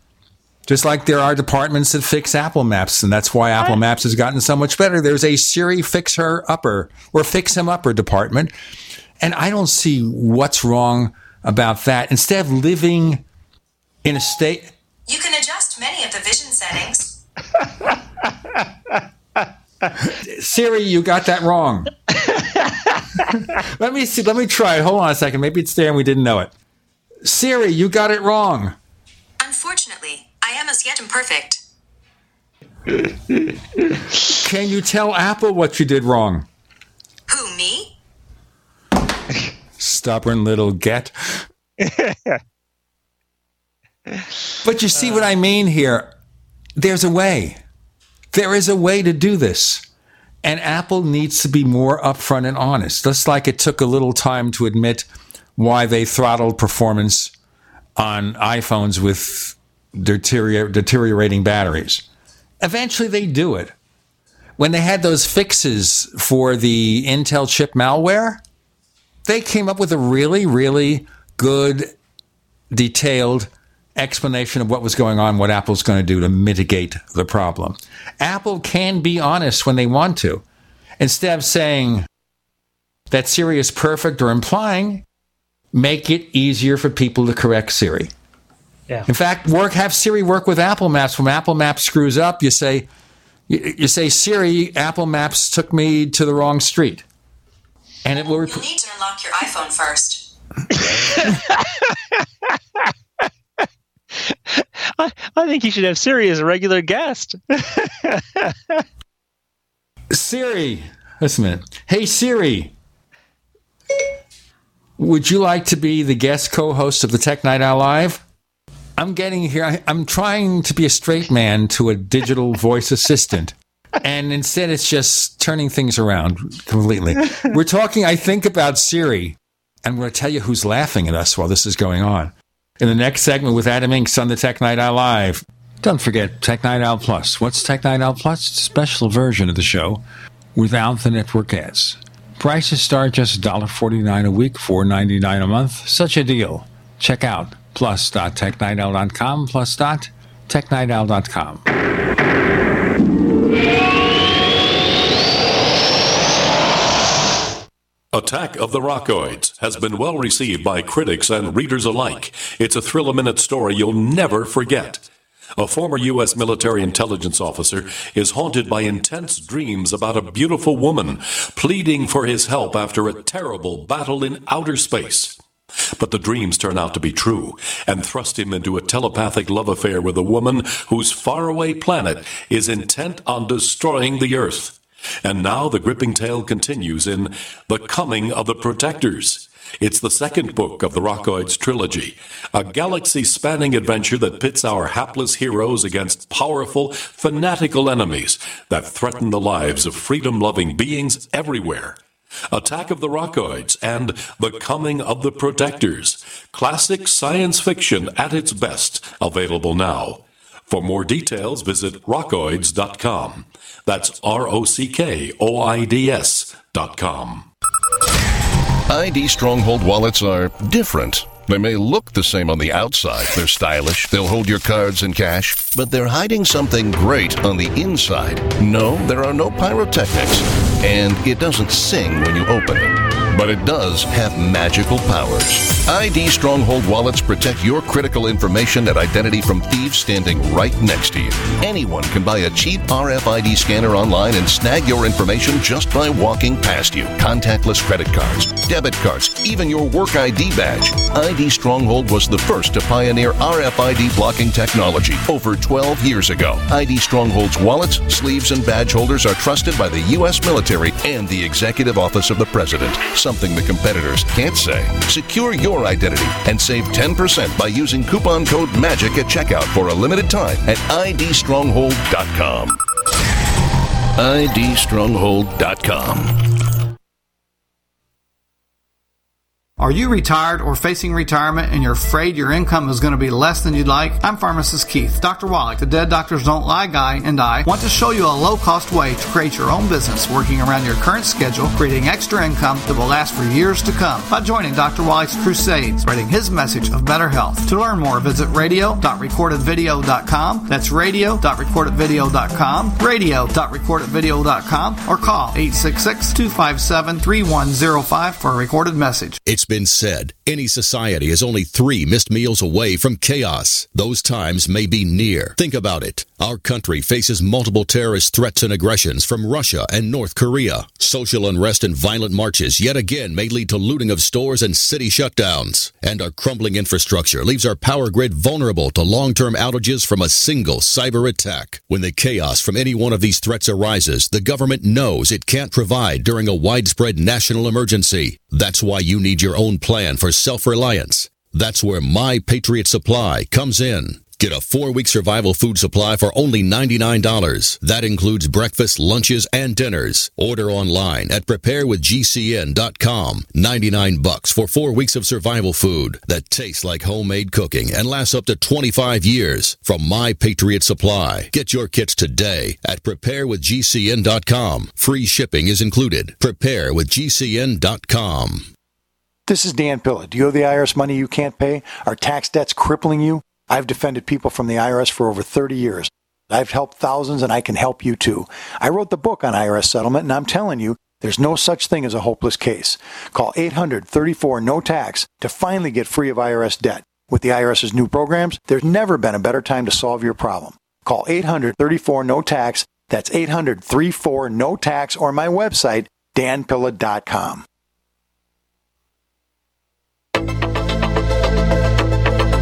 We'd like to hear from you. If you have any thoughts or comments about the Tech Night Owl Live, please get in touch at news at technightowl.com. That's news at technightowl.com. Looking for past episodes? We've got hundreds at technightowl.com slash radio. That's technightowl.com slash radio. Or subscribe on iTunes. Enough of Siri. I just can't handle Siri anymore. Okay, Siri, forget it. Users of devices with Amazon's voice assistant are reporting that Alexa is laughing at them randomly. See, it could be worse. you could have an Alexa and it could be cackling at you. I didn't buy this one bit. Amazon said there was a there's apparently a command that you can ask Alexa to laugh, and they said people were doing that and that doesn't jive at all with the reports so some wires got crossed on the back end So this was nothing that uh, a random Alexa thing. As far as I can tell, yeah, it was just you know it, something something happened. Some triggers got got you know messed up with some others, and who knows. But I, you know, I I have to say, it has been it is interesting. I had a we had a Google Home for a little while before we got the HomePod, and we stopped using it.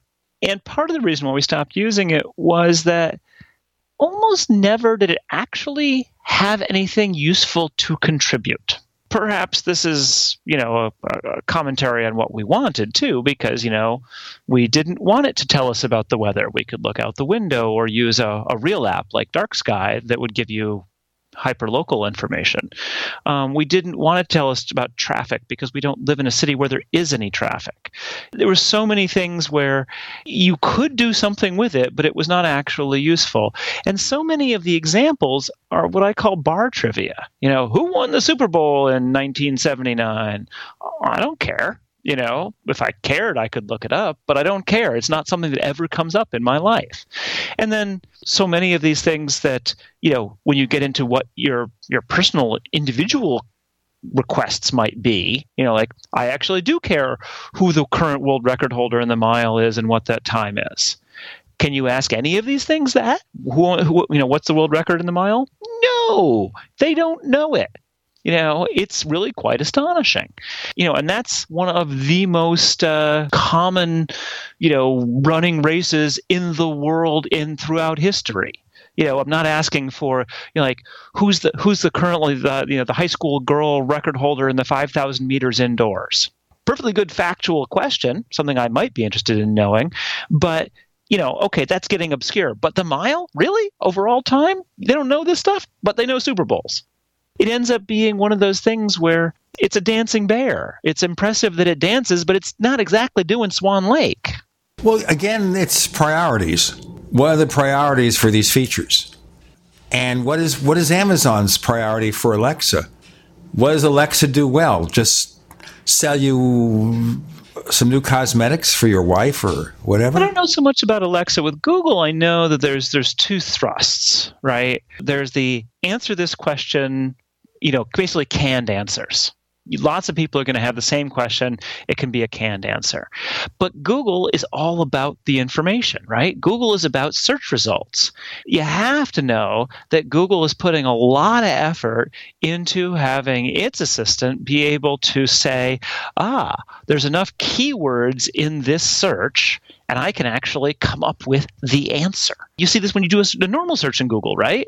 That it's something where it can just come up with an answer. It gives that above the search results. That's definitely, you know, if you can do that, you know, on the web, then you should be able to do it via voice.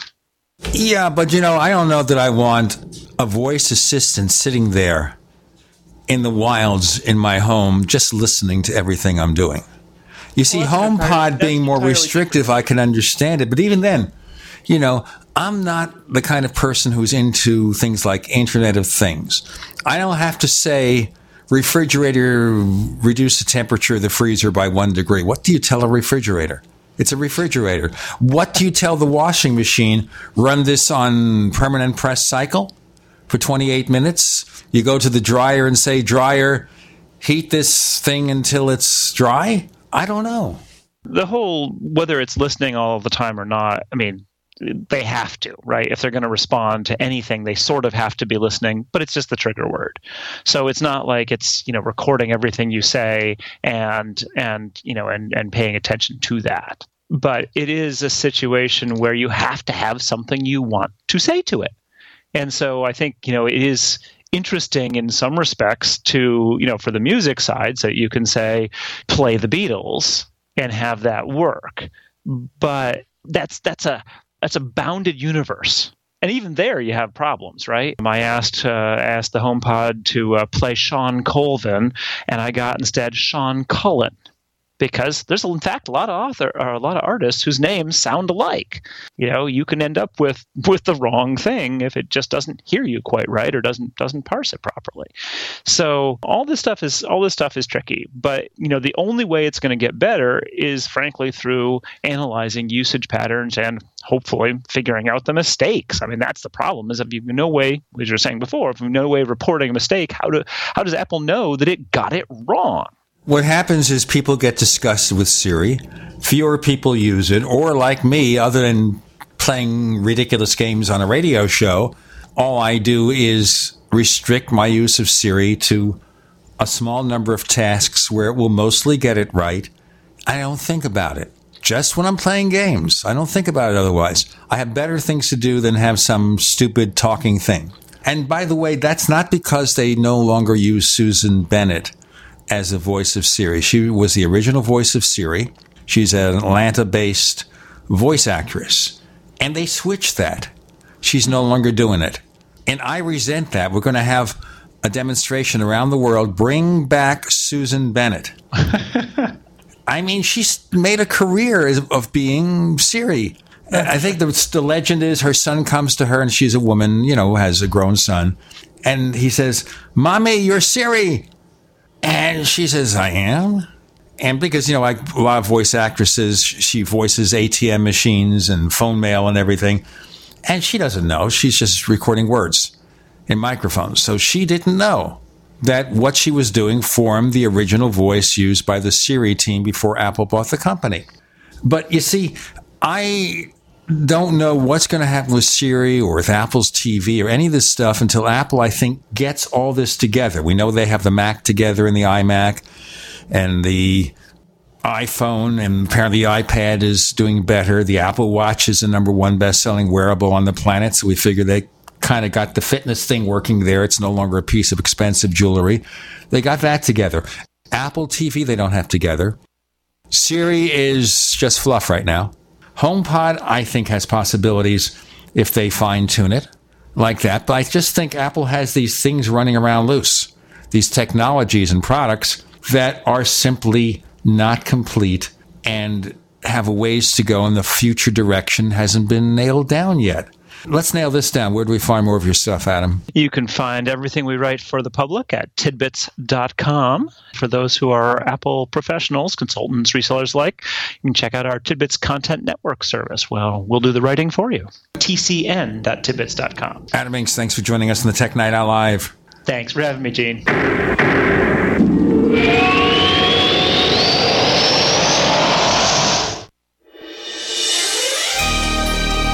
For listening to GCN. Be sure to visit GCNlive.com today. Hunters, anglers, campers, and survivalists. Get back to nature. Expand your horizons with the highest quality, most versatile, unique slingshots and sling bows on the market at slingbow.com. Slingbow products are compact and models start from just $17.98. They're perfect for your bug out bag or storing in your vehicle. Give yourself and your loved ones the excitement and tradition of slingbow, a new frontier in archery and truly modern twist on this primitive survival tool. Feel the thrill only at slingbow.com. Water is the single most important thing your body needs, so you want to be sure it's the best for you and your family. Since 2005, thousands have depended on Berkey purified water. The Berkey Guy provides the lowest priced filtration systems in every size for incredibly delicious water now and in an emergency. Get to goberkey.com or call 877 886 3653. 877 886 3653. Goberkey.com. Hi, I'm Dr. Joel Wallach, the Dead Doctors Don't Lie guy. There's no reason why you shouldn't live to be at least 100 and have a great time getting there. And I'm going to give you a free copy of my lecture that tells you exactly how to do it. In fact, after you've lived a long and healthy life, there should be only two documents in your medical chart a birth certificate and a death certificate. I'm Dr. Wallach with a warning. If you have a four inch medical chart, if you take prescription drugs for high cholesterol, high blood pressure, arthritis, joint pains, and other health issues, the medical profession is failing you. They're using you for an ATM machine. My free lecture is going to reveal what pharmaceutical companies don't want you to know. There's been groundbreaking research and on how to effectively treat or eliminate over 900 different diseases naturally, and it's all in my free lecture called Deadly Recipe. So call toll free 1 855 79 Young. Again, that's toll free 1 855 79 Young.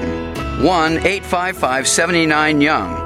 Message and data rates may apply. Remembering when to change your fridge filter is a hassle. Remembering the right filter is almost impossible. So at Filters Fast, we have some good advice. Forget it. Instead, remember this. Text BEST 33 to 443 443 and check fridge filters off your to-do list forever. Get it all taken care of for a fraction of big box store prices with a Filters Fast brand filter. To see how much you can save, plus get free shipping, text BEST 33 to 443 443. With a huge range of brand name filters available, Filters Fast is America's number one online filtration company. And you can get a Filters Fast brand filter for a fraction of the price, delivered to your door every time you need it. No need to remember. It's not a matter of if you need a fridge filter. Why not text to get it taken care of? To see how much you can save and get free shipping, text BEST 33 to 443 443. That's B E S T 33 to 443 443.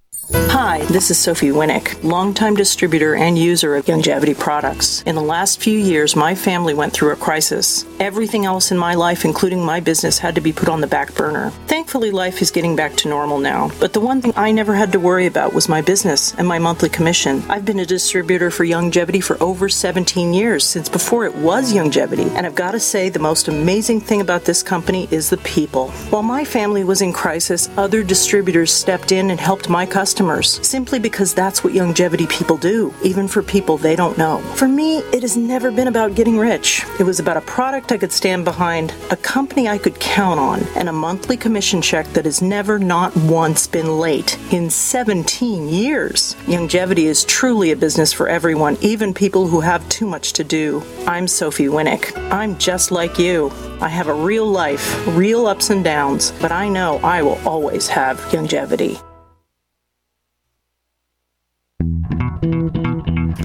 What are you listening to? The Tech Night Owl Live with Gene Steinberg. What's going to happen next? You never know.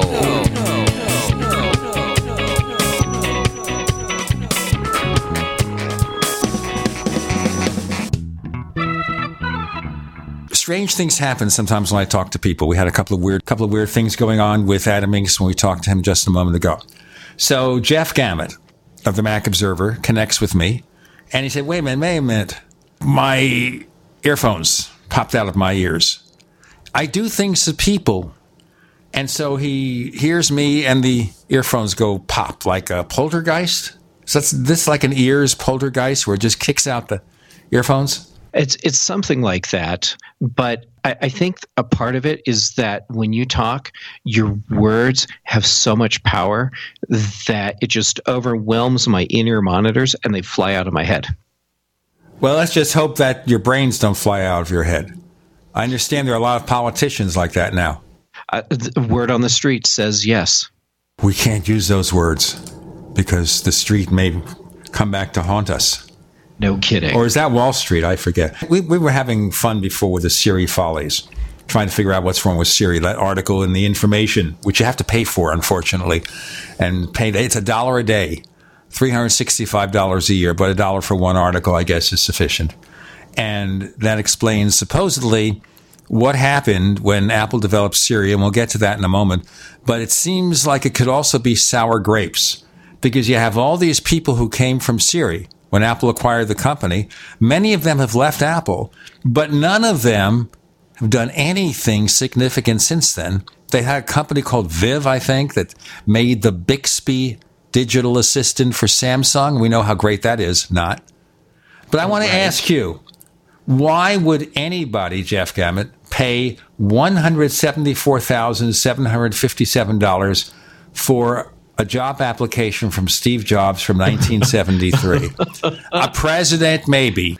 Maybe Donald Trump's first job application with his dad or something like that. Or Paul McCartney tried to get a job somewhere before he became a billionaire rock musician. Steve Jobs, uh-huh. I mean, there's interest, but that much interest? apparently there is that much interest. It's I, have you seen the job application?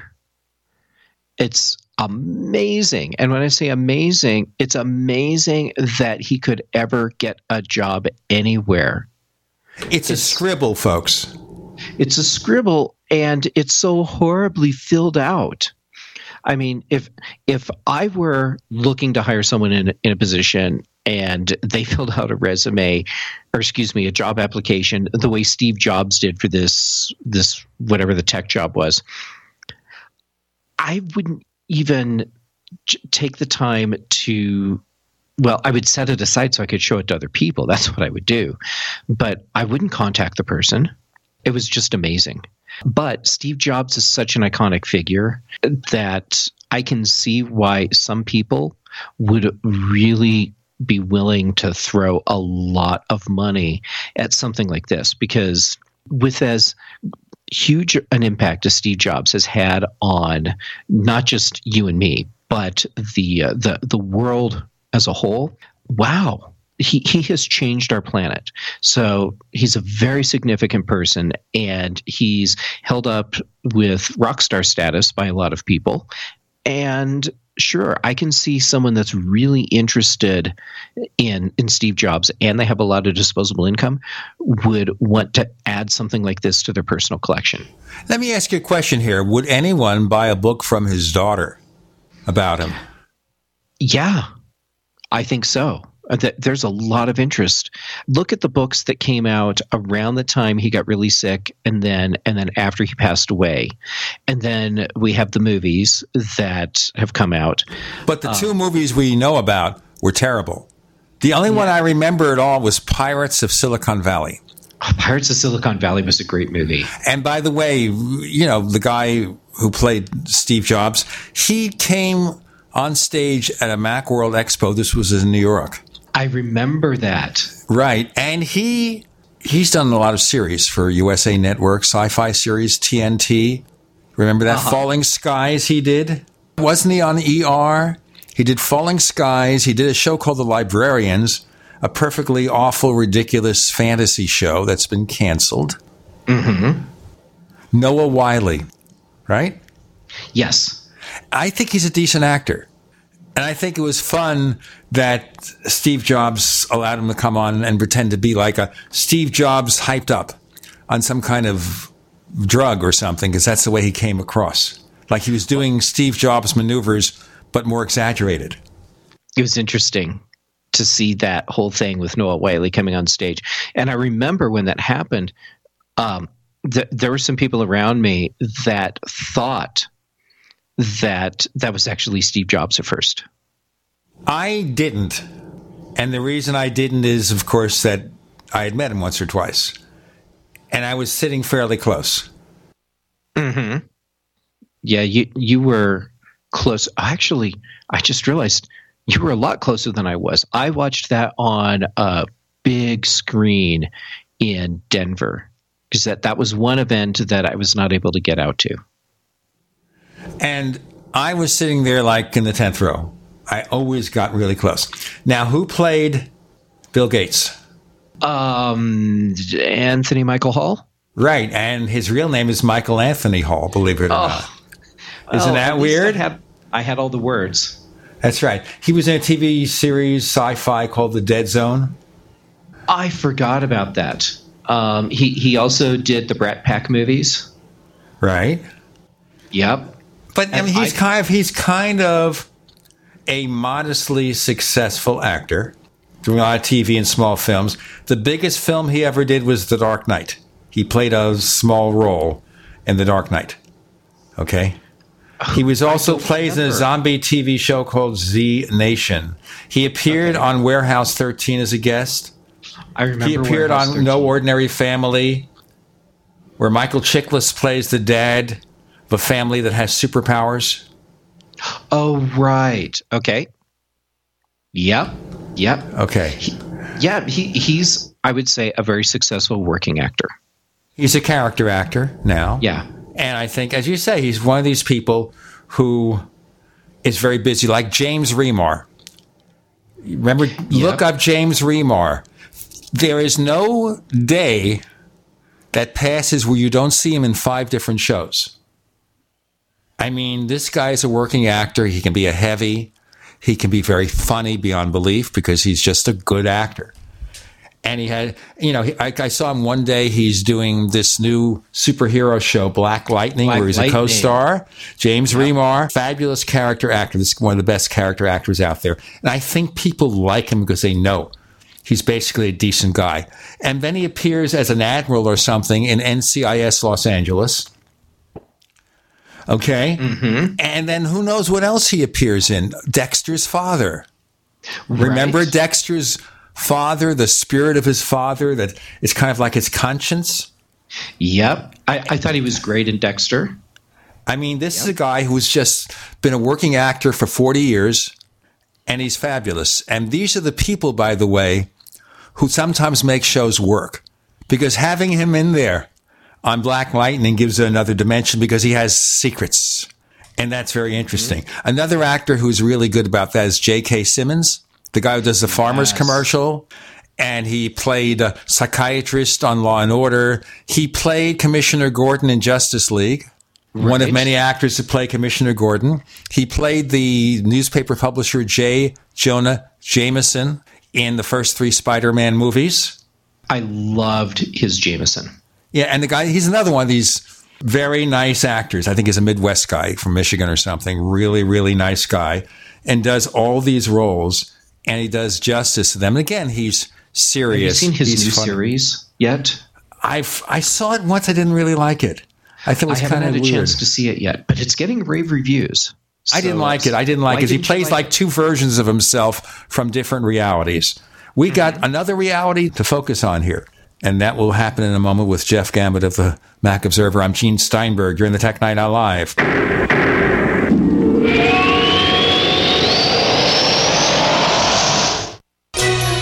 Thank you for listening to GCN. Visit GCNlive.com today. Do you need a website? Well, you can get a great deal on hosting services with Namecheap's legendary coupon code. They're offering substantial hosting discounts on shared hosting, business hosting, VPS hosting, reseller hosting, and even dedicated servers. Namecheap is preferred by millions. It's backed by a money back guarantee. Use the coupon code LEGENDARY to cash in on the special deal at namecheap.com, namecheap.com. First came Attack of the Rockoids, and it was a critically acclaimed success. And now there's The Coming of the Protectors. A former military intelligence man is contacted by a space woman in a dream, a dream that turns out to be a nightmare because evil forces on our distant planet are planning to conquer the Earth. This is gripping science fiction of the classic kind. Attack of the Rockoids and The Coming of the Protectors. Find out more at rockoids.com. That's rockoids, R O C K O I D S dot com. The answer to being in control of your own healthcare is freedom from insurance. Become part of a group of self pay patients that come together to share in each other's medical expenses. Individual share amounts begin at $107 a month and $347 for families. Choose from three health sharing programs. Holistic treatments may be eligible for sharing. See guidelines. Discount programs available for dental, vision, and pharmacy. Go to libertyoncall.org. That's libertyoncall.org. It's a no-brainer. A Big Berkey water filter is the one you need, period. You need a water filter that removes chlorine, fluoride, pharmaceuticals, BPA, and other endocrine disruptors, pesticides, bacteria, viruses, and much more, right? And does it all at only 2 cents per gallon. Get the original most trusted name in gravity water filtration, Big Berkey. And now GCN listeners receive 5% off ceramic filter systems using code GCN. Call or click 1-877-99-BERKEY or bigberkeywaterfilters.com. That's 1-877-99-B-E-R-K-E-Y. Anytime, any place, anywhere. Radio remains the most intimate of all forms of media. At home, at work, in the car, on smartphones. Over 90% of consumers still listen to radio every week. That makes choosing radio as a place to advertise your business one of the best decisions you can make. Email advertise at gcnlive.com and partner up with an experienced GCN representative. Advertise at gcnlive.com. Easy, affordable, effective. What if Extendivite really works, but you find that hard to believe and you spend precious time looking for someone to say, just try it? I have my health today because of Extendivite, and if I did not take a leap of faith and try it, well, I would be on disability today. Take one bottle of Extendivite as suggested for 60 days to find out for yourself. No need to stop any other meds you may be on. You know by now that they are not working for you. Before the 60 days are up, I know that you will feel Extendivite working for you and will want to take another bottle. Life is too short. Get your Extendivite today. Extendivite is available in capsule or liquid form for just $69.95 for a two month supply. To get started, call 1 877 928 8822. That's 1 877 928 8822 or visit heartdrop.com. Extend your life with Extendovite. Frustrated trying to get business capital? Want to take the slow process and rejection out of the equation? GCNLoans.com removes the slow, irritating approval process. Instead, get quick, simple funding. Powered by David Allen Capital, 80% of our pre qualified clients are approved in days. Pre qualify at GCNLoans.com and get your money this week. It's that easy. GCNLoans.com. That's GCNLoans.com. What are you listening to? The Tech Night Owl Live with Gene Steinberg. What's going to happen next? You never know.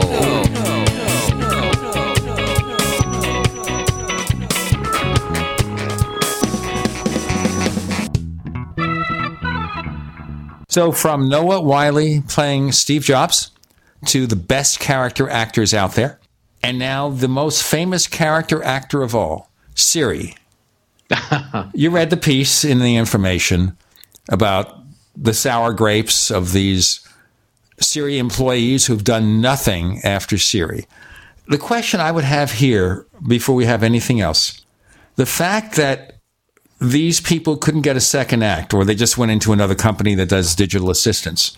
Is it possible Apple had the right idea but the wrong technology? I think Apple had great technology. And I think that for whatever reason, there was some internal thing that happened and they've squandered it. I think they can still recover, but they've squandered this lead they had because Siri at the time, I mean, that was the bomb before Apple bought it. And th- there was nothing on the market like it. It was just astounding. One of the possible explanations, because we, by the way, have contrary arguments being made in response to the information. We have Brian Chen from the New York Times who said it really was great, but he pointed out something which was mentioned by some of the other people, including a member of the Siri team who said, you know, you're hearing a complaint here from one of the guys who brought you Apple Maps. Do we really want to take him seriously? That fellow Williamson who worked under Scott Forstall. So the right. issue here is is it possible a lot of Siri's problems is not the core technology, but because it's so damned popular? Scaling up because remember here, hundreds of millions of people have devices with Siri on it, iPhones, dating mm-hmm. back to the iPhone 4S. Amazon Echo, they've sold what, 25 million copies? They don't have a fraction of the traffic with Alexa as Siri. Google Voice, I'm not sure because remember, most Android phones are cheap junk and they mm-hmm. probably don't even use Google Voice. So Apple says something which is it's the most used in their response to the information article, and that might be the whole problem. It's just so widely used that Apple has had all these years difficulty coping with it. We have problems with iCloud all the time, and I suspect a lot of that is the scaling up of those services. You know, that could be part of the problem. I think that a bigger issue for Apple is that along with this popularity that Siri's having, that uh, people are looking at what they're doing with say Google Assistant or or Alexa. They're trying to do head-to-head comparisons between all of these services. The path that Apple chose to take with Siri and this was this was well before Siri w- was out of its beta. Do you remember that? It was beta for a long time But uh, I, I think the path that Apple chose to take with Siri is very different than the path that Google and Amazon chose. So, because people are doing this head to head comparison, Siri doesn't do the same things in the same way as these other platforms. It's getting a bad rap. Sometimes it should, but other times it's getting a bad rap be- simply because people aren't getting the differences between these platforms. Well, the problem is here is on the surface they seem to be the same. Yeah, that's a really big problem because if an, an average user is looking at these services and on the surface they all seem the same, okay, well then they're going to do head-to-head comparisons. And now that's on Apple. If Apple wants us to see Siri in the in the way that they do, then they need to work on the message and they need to work on educating us because right now it's one of those things where if someone were to walk up to me today and without giving me any eh, extra information were to say I want to use my voice to control my smart home. Do I get an Echo or do I get a Siri compatible device? You know, use my iPhone, get a HomePod, whatever. I'm going to tell them to get an Echo. And that's because I know with the Echo, the support is there for a much wider range of products.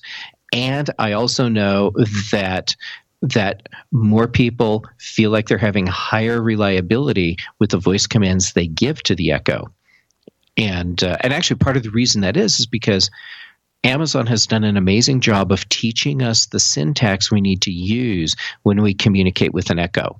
So it doesn't need to be smart, it just needs to be able to parse our voices well and convert those sounds into the text commands or whatever that they're using on the back end to trigger whatever the action is. Amazon's Alexa is very good at that. And yet, Siri is a stunningly powerful tool.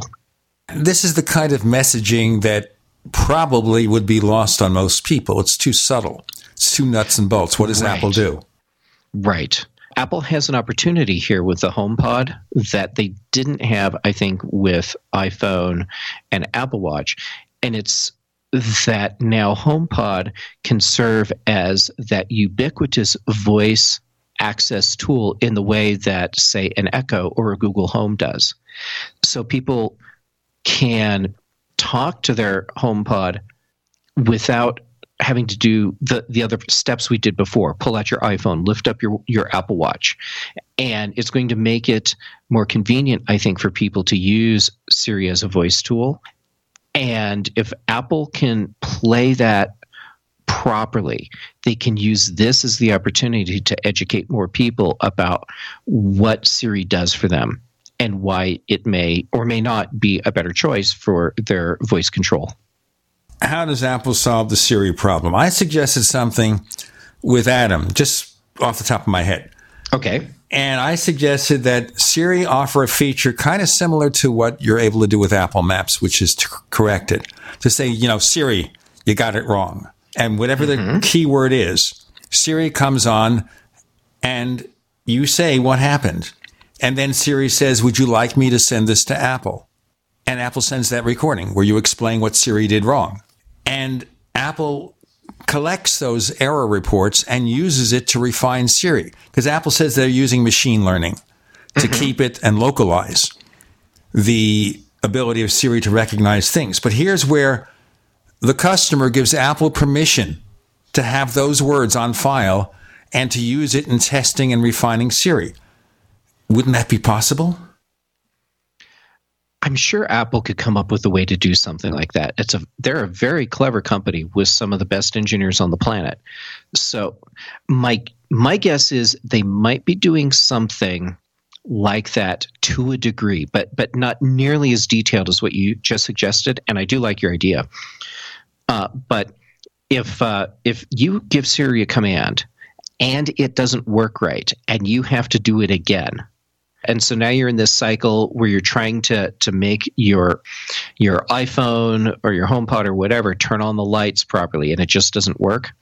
Apple is getting some sort of anonymized data about how people are using the devices.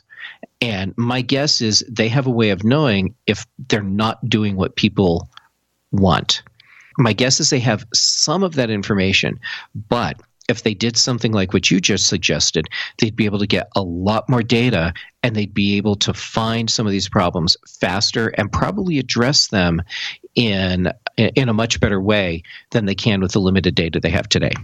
So maybe here what could happen is if Siri detects you're asking the same thing over and over again, it says, "Would you like me to send an error report to Apple?" And you have the option to say sure or, you know, no way, Siri or something like that. That could trigger it too automatically.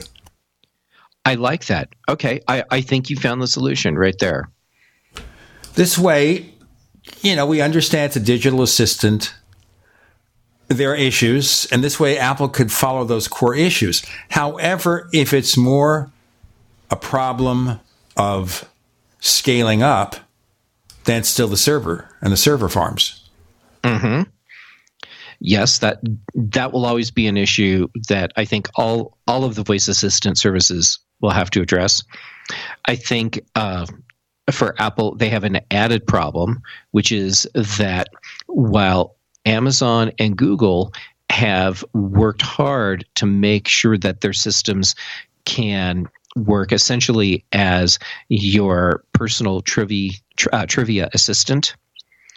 Apple hasn't taken that path. So Apple needs to help people understand that this isn't their Trivial Pursuit cheat machine. This, this is something that's supposed to assist them in in other ways. And well, and that comes back to education and the message that that they're putting out. But here's something Apple could do that would give them a leg up on on Amazon and Google, and that's to make Siri understand compound commands. So it kind of sort of does that to a degree already. Uh, well, uh, try and turn on your hue lights to 50% brightness and have the color blue. We're going to have more blue or green on the Tech Night Owl Live.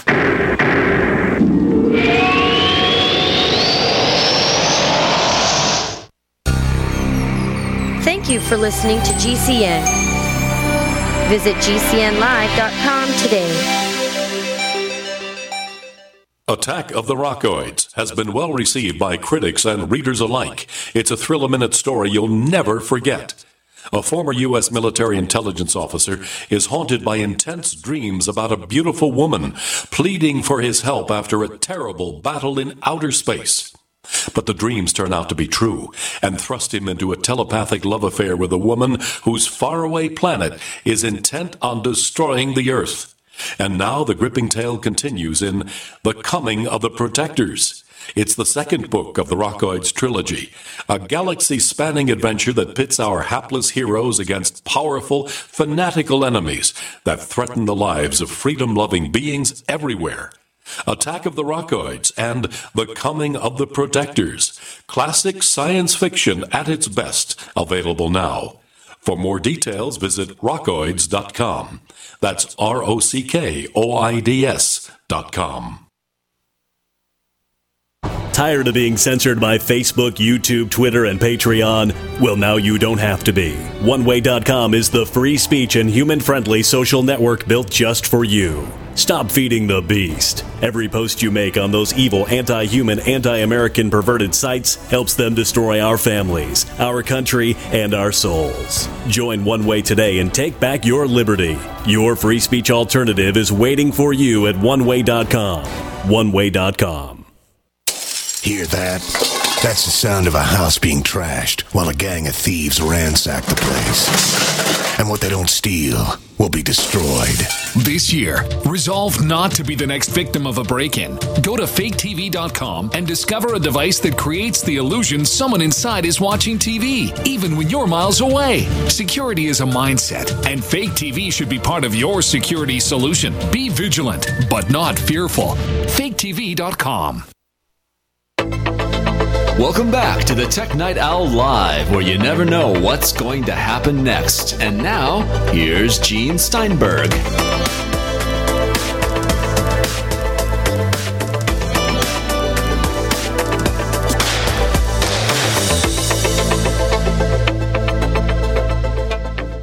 All right, I'm not into Internet of Things stuff or HomeKit mm-hmm. stuff, so I don't have any idea what you're talking about here. It's just a multiple command, basically. You're asking it to do two things as opposed to a progressive step. First, give me A, then give me B. Yes. So uh, I'll give you an example. If I were to, to say, uh, hey, S lady, turn on my office lights 50% blue.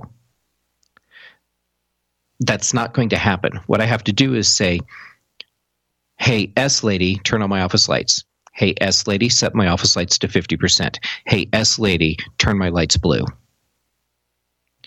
And, uh, and then all three of those things will happen in succession because I just said them. But they don't happen the way that's natural, which is to to to give the command and include all the parameters at once. If Apple can crack that nut, then Siri's usability goes up exponentially, and that's something that we don't have uh, really in in uh, Google Assistant or Amazon Alexa. Well, you see, here's the thing too about how those systems work. In some voice recognition systems, they have you go through every tiny step. Like, for mm-hmm. example, my car's in the shop and I have a loaner. And the loaner is a totally different car. It's actually a Ford Fusion hybrid because in the shop for a minor bumper scrape. The auto insurance company gives you a free rental, and I'm entitled to a certain amount. So I got the Ford Fusion hybrid, the first hybrid car I ever got, okay? It starts silently, it runs silently. It's a pretty decent car, actually, but its voice recognition system is elementary. So if I'm going to in a Volkswagen call a phone number, I'll just say 555 1000, which is, you know, we always use 555 on TV shows. I would say push the button, dial 555 1000. It'll repeat it back to me and I'll say dial, period. That's mm-hmm. it. Or I'll say call Gene Steinberg home and it will respond to answer and then you say yes. With the Ford, and they've improved their software. They were using Microsoft with Ford Sync before. You would say dial after activating the voice recognition. And then it would give me what commands I could use. And I repeat the number. And then it repeats the number back at me. And then it says you can say dial or this or that. And then you say dial.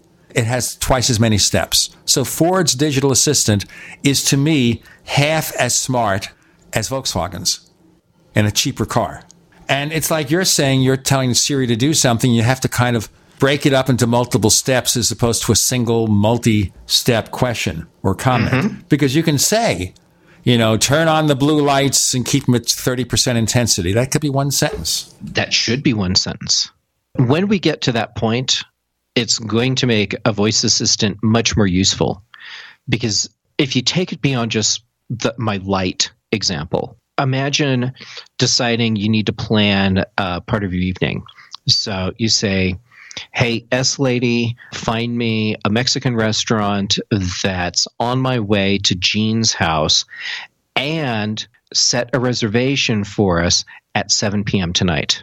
Like if you had a real assistant helping you out, that's enough information for them to get all of that done. Siri, if it could do that, would be so much more useful. And who cares about whether or not it's your trivia assistant? At that point, it's your honest, real, true personal assistant. Well, that may also be something that could be done with advertising. Emphasize the personal assistant. Yes. Long term, that's much more useful than be, being able to say, Yo Siri, who was the actor that played the red shirt commander in the Corbomite maneuver? Right, but that's a silly trivia question. What Apple, you know, can't say don't ask trivia questions. What they can say is this is show you using Siri to respond to legitimate requests. I don't say trivia is leg- not a legitimate request, but responds to meaningful commands and train the customer. But that's actually going to be harder for them to train than uh, than I realized because I just thought about how with uh, HomePod, if there's a song playing, you can ask Siri to tell you uh, things like uh, when was this this song recorded? Uh, what album is it on? Who's the drummer on this track? things like that. And those little bits of trivia information, Siri can just throw right back at you, no problem. So, uh, so Apple's giving us a mixed message with Siri. That's a problem. Well, because they're using it to sell Apple Music with HomePods. Well, you see, we have Apple Music with HomePods. And mm-hmm. that's why you have that mixed message. But I certainly think Apple could change that or push the information, the personal part, the personal part. As yes. soon as they throw trivia, then you just confuse the message. And do people care? Do people care? I want to know about this song. I just want to listen. Don't bother me with this nonsense. I, I agree but at the same time, I also look at the reaction people have had to the uh, the trivia sort of questions that they ask these devices, and that has become the litmus test for many people. If they can't get the same detailed information about whatever that question is from all these devices, the one that can't come up with that answer is the one that they think is a failure. I don't know what kind of solution you could have there because I think then that Apple's going to still have to emphasize the trivia. Then again, that's really mechanical. For the most part, it's just storing certain levels of information and leave it there because, mm-hmm. you know, that's something where anyone who asks who won the World Series in 1963 is going to get the same answer. But right. if you want a specific answer tailored to your personal situation, that's what requires intelligence. Yes. Otherwise, it's just mechanical memory. And that's something that Apple could easily retrieve no matter what. Maybe it can find better ways, but again, then again, it may be a scaling issue where if Siri is overwhelmed with requests and I have no idea what capacity Siri has, that's the issue because that was implied with the original rollout of Siri where the comment, the tweet from Brian Chen of the New York Times where he said, a dozen of us asked Siri questions and she was very good. Only when they scaled up did they run into problems. And one of the Siri executives who spoke positively as opposed to ragging on Apple, they said the same thing. Once you scaled it up, it was really hard to keep up, and they're still not keeping up. iCloud has problems probably for the same reason. That being the case, Apple needs to find some people that can lead the charge on fixing this problem because if if they have a really useful product that's not scaling, they need to fix that. And it, it's not like Apple is a, a little niche boutique company anymore. I mean, they're one of the biggest companies on the planet people are using Siri every day. Like millions of, of commands go through Siri every day. They need to step up their game and fix the scaling issue if that's actually a problem. Well, also, as I said, you know, my proposal for a better way of recognizing mistakes by Siri, not just machine learning, but then again, machine learning might be working, but it could take months or years for us to see the difference. I think Apple needs to communicate better as to I what's agree. happening. Otherwise, this is what's going to happen. You're going to have reviewers are going to say, okay, let's compare Siri and let's compare Alexa and let's compare Google Voice. And that won't be considered. And it's also possible to manipulate those tests knowing what Siri does best, what Alexa does best, what Google does best, and emphasizing the latter too. Oh, of course.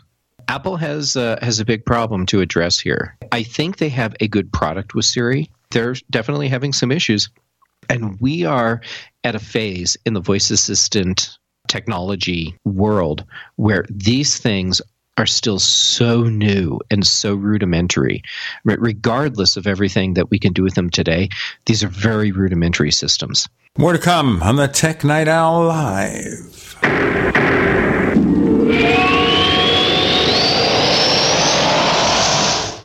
Attack of the Rockoids has been well received by critics and readers alike. It's a thrill a minute story you'll never forget.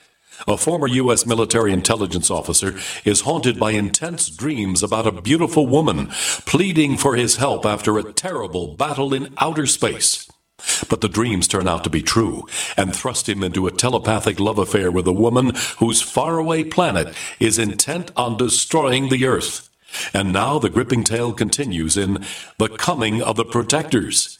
It's the second book of the Rockoids trilogy, a galaxy spanning adventure that pits our hapless heroes against powerful, fanatical enemies that threaten the lives of freedom loving beings everywhere.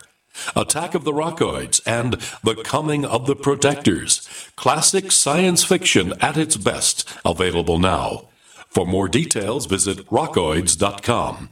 That's R O C K O I D S.com. Attention business owners and independent contractors. This is a money saving message from Tax Mediation Services. If your business owes $20,000 or more in taxes, we can help you today, right now. Listen, dealing with the IRS is no picnic. It's an intimidating and extremely stressful process, and you don't want to go it alone. Our attorneys know every law, every tax break, and every possible opportunity to help you resolve and reduce your tax debt. And if you owe more than $20,000, you may be at the top of their hit list. So don't take your tax debt lightly because it will not go away on its own. The IRS can seize your bank accounts, your home, and even shut down your business. Call our tax experts today at 1 800 261 9818 and let us deal with the IRS while you focus on your business. That's 1 800 261 9818. Again, 800 261 9818.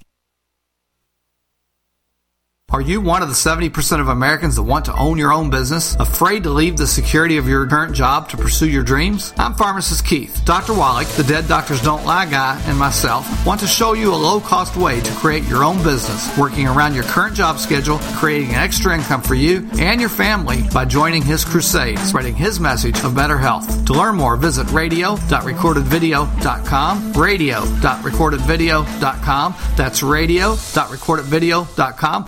Hey folks, Tom D for ParanormalDate.com. Are you looking for love in all the wrong places? Now you have a chance to change that by signing up free at ParanormalDate.com. This incredible dating site puts people of like minds together. People who are interested in the strange, the unusual, ghosts, zombies, UFOs, crop circles, and more. ParanormalDate.com was developed for you, people who seek a little more than the other dating services offer. You can join for free by going to paranormaldate.com. And if you decide you like it and you want to connect with others, use the code GEORGE for a substantial discount.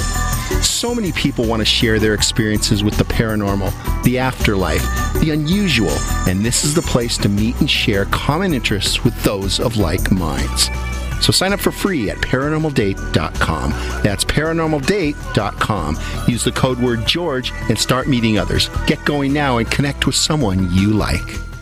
Face it, today's electric power grid is more vulnerable than ever. From natural disasters to EMP attacks and hacking, the grid could be crippled for days or even decades in the most dire scenarios. Visit quantumharvest.net to see our built to last EMP protected solar power systems. While millions suffer, you'll have vital power for water pumps, refrigeration, and sanitation. Now that's peace of mind. EMP protected solar power systems for every need and budget. See our full range at quantumharvest.net.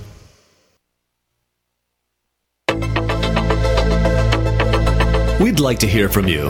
If you have a comment or question about the Tech Night Owl Live, please send it to news at technightowl.com. That's news at technightowl.com. If you'd like to discuss today's show with fellow night owls, visit our community forums at forum.technightowl.com. That's forum.technightowl.com. Well, Apple keeps Siri on its game. Their response to the information piece, of course, is that Siri is the biggest and the best and all that. And let's just hope that for the most part they're right. Then again, as with anything else, anything that Siri does bad will be emphasized a thousandfold. Yes. And people will not forget. People still make fun of handwriting recognition on the Newton MessagePad. The who? You see? Mm-hmm. I'm going to ask you a question here. Okay. Why do we care? And you wrote this article about yet another trailer for a superhero movie. Uh, yeah, you're talking about the Avengers of Infinity War trailer that that uh, dropped on Friday morning. I'm about to drop because you know I'll watch the movie, mm-hmm. you know, But I have another question too. I'll give you in a moment. I'll watch Okay. the movie, but why do I care about this trailer as opposed to any other trailer? It's a movie trailer. I mean, sometimes the first one, oh, this is the new Star Wars film, and here's the first trailer. And for a while, they said that about Justice League until they realized that Warner made some decisions about that movie that made it bad. Although I haven't seen it yet, so maybe it's not as bad as I thought. I'm I'm really procrastinating on that movie. I'm going to wait till it shows up for three bucks at Redbox, and then I'll watch it. But I want to watch it in 4K. But it's 5.99 now, and I'd rather pay my rent than a 5.99 movie. But maybe I will be able to do something like that, and I'll watch it, and then I'll see what's going on. The thing I like to see here is the way the movie companies and the TV companies kind of eh, duplicate each other. So we have Black Panther, the movie about a black superhero that's just humongously successful. And it's gotten all these great reviews and some of the best reviews in years. It's grossed well over a billion dollars and it's going on and on. Almost the same time, we have a TV show about a black superhero called Black Lightning. Now, they're both mm-hmm. legitimate comic book characters. And we know, for example, that Marvel and DC Comics kind of shadow each other in their heroes. So, for mm-hmm. example, there are going to be two movies about a character called Captain Marvel. Did you know that? There's a woman who's Captain Marvel for Marvel. But there's the original Captain Marvel, who they call Shazam now. The one that was the major competitor to Superman in the late 30s and 40s. Mm-hmm. It's called, and that is it's fun. Zachary Levi plays Shazam. And it's about young Billy Batson, a teenager, who learns the secret to say the magic words. And I think he has to have a magic ring, depending on the version. He rubs his magic ring and he says Shazam, and he becomes the world's mightiest mortal with the red mm-hmm. uniform and everything. And they had a, there's a couple of photos on there with Zachary Levi, who was also in the last Thor movie. He's become a superhero kind of guy. He's, you know, he's bulked up with 20 pounds of muscle. And they have a picture of him, and he actually looks the part as Shazam. He, he does. And, if you go back, doesn't look silly. Yeah, and if you really want to see the original, there's a 1941 black and white movie serial with pretty decent special effects, starring a a movie B Western star named Tom Tyler, Captain Marvel, and it was based on a comic book where Captain Marvel faces a villain called the Scorpion. And here's the trivia: the guy who created the Scorpion is someone I used to know years ago in the 60s and 70s, a guy named Otto Binder, who wrote most of the oh. comic book continuity for Captain Marvel for like 20 years. He also, in 1959, created for the fledgling DC comic books the cousin of Superman, Supergirl, and the Legion of Superheroes. And all that came out of Otto Binder. So look him up. He he had a really big impact on the comic book industry. He sure did. He was also a big UFO fan. He was a sci fi writer and just a really nice guy. I met him, he must have been like in his 50s or something like that. And he's just a pleasant guy, told some great stories. And like I say, he wrote books about UFOs too. And he was honored in the first episode of Supergirl, the pilot episode, where Supergirl, when she finally debuts as a superhero for National City, she f- saves this plane that's going to crash, flies it over the Otto Binder Bridge.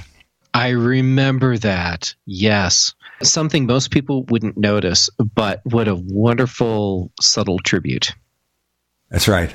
And his most famous character, probably until uh, is Supergirl.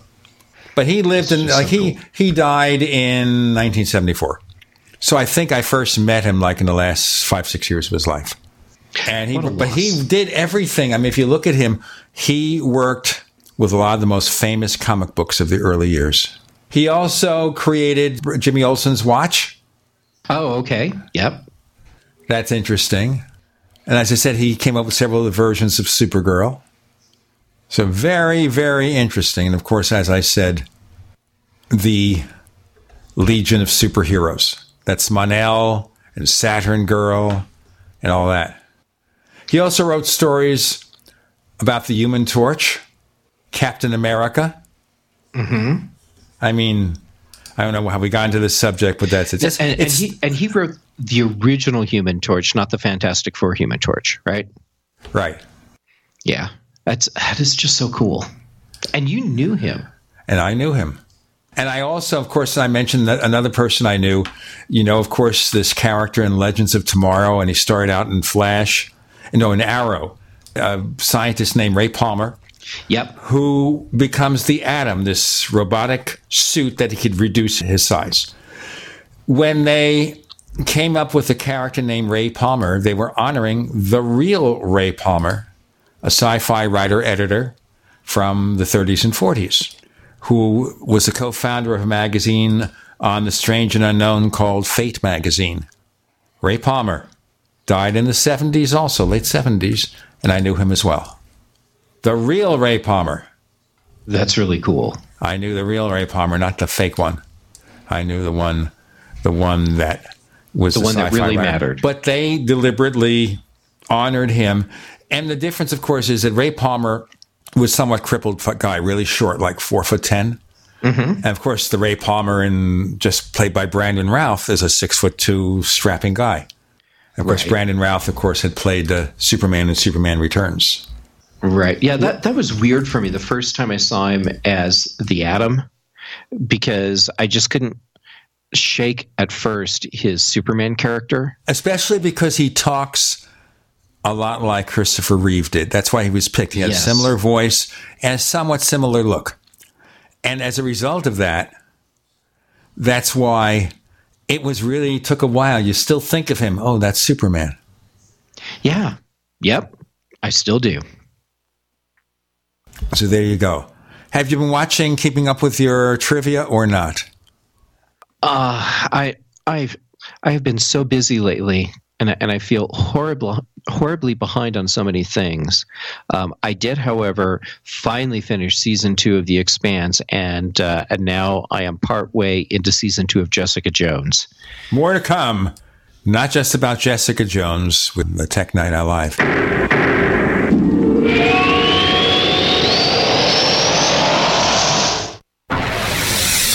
You are listening to GCN. Visit GCNlive.com today. Hear that? That's the sound of a house being trashed while a gang of thieves ransack the place. And what they don't steal will be destroyed. This year, resolve not to be the next victim of a break in. Go to faketv.com and discover a device that creates the illusion someone inside is watching TV, even when you're miles away. Security is a mindset, and Fake TV should be part of your security solution. Be vigilant, but not fearful. FakeTV.com. This is Dan Pilla. Do you owe the IRS money you can't pay? Are tax debts crippling you? I've defended people from the IRS for over 30 years. I've helped thousands and I can help you too. I wrote the book on IRS settlement and I'm telling you, there's no such thing as a hopeless case. Call 800 34 no tax to finally get free of IRS debt. With the IRS's new programs, there's never been a better time to solve your problem. Call 800 34 no tax. That's 800 34 no tax or my website, danpilla.com. If you owe money to the IRS, you need to hear this. The IRS is cracking down on those who owe back taxes. It starts with a devastating letter, and if you don't act immediately, you could find yourself having your wages garnished or have a lien placed on your property. But there's a solution. Tax 10,000 can help. Avoid enforced compliance, where these holds on your income and seizure of your home could become a nightmare that just won't end. Call 800 239 9957 now and speak to one of our experts. 800 239 9957 is the number to link you directly to a tax resolution specialist who will negotiate with the IRS on your behalf. Working through the IRS Fresh Start program, all the forms will be handled for you. All you have to do is make the toll free call 800 239 9957. Find out if you qualify and possibly save yourself thousands of dollars, not to mention a lot of headaches. It could be the best call you've made today. That number again 800 239 9957. The service does not provide tax settlement or legal services. We will refer you to a company that does provide such services. Often the IRS will not agree to any reduction in the amount owed. Not all taxpayers who owe more than $10,000 will qualify for a tax reduction program. Have checked your Google search results lately? Search results are usually the first impression that people form of you or your business. So make sure that they create a positive impression with ReputationDefender.com. What the internet says about you can have a big impact on your life and your livelihood, even if it's not true. Fortunately, you can now control how you look online and in online search results with ReputationDefender.com. Call 800 831 0771 now. That's 800 831 0771 for your free reputation analysis. If you have negative material from an ex employee, upset patient, or former client, newspaper article, legal issue, social media, or other source showing up in your search results, you can combat it with ReputationDefender.com. Our dedicated experts in patented technology can help make your online search results look their best. Call 800 831 0771 to learn more. 800 831 0771. That's 800 831 0771. Or visit ReputationDefender.com. Hey, this is Ricky from Banyan Hill. You like freedom? I do. You like money? I do too. If you like freedom and money, then you're going to love Freedom Checks. You see, over the next few months, an estimated $34.6 billion is up for grabs to anyone who stakes their claim. Yep, you heard that right $34.6 billion. To get all the details, just go to www.americanfreedomchecks.com. Thousands of people are already lined up to cash in. Take Doug, for example. He's a 46 year old from Joplin, Missouri, who's set to get a check for $24,075. And if Doug can do this, I've got a hunch that you can too. But here's the thing if you want the chance to grab your full fair share of this $34.6 billion payout, you must have your ducks in a row by May 1st. So don't wait. Get over to www.americanfreedomchecks.com before May 1st. That's www.americanfreedomchecks.com.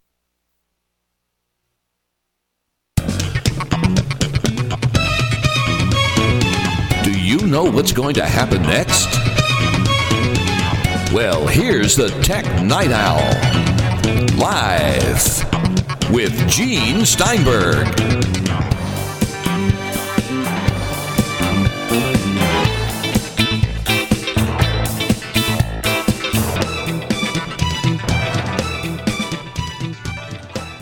You're ahead of me here. I haven't finished The Punisher yet, and Jessica Jones I haven't started because I've had other issues to deal with first. But I'll I'll get to it. I'll get to it. Oh well.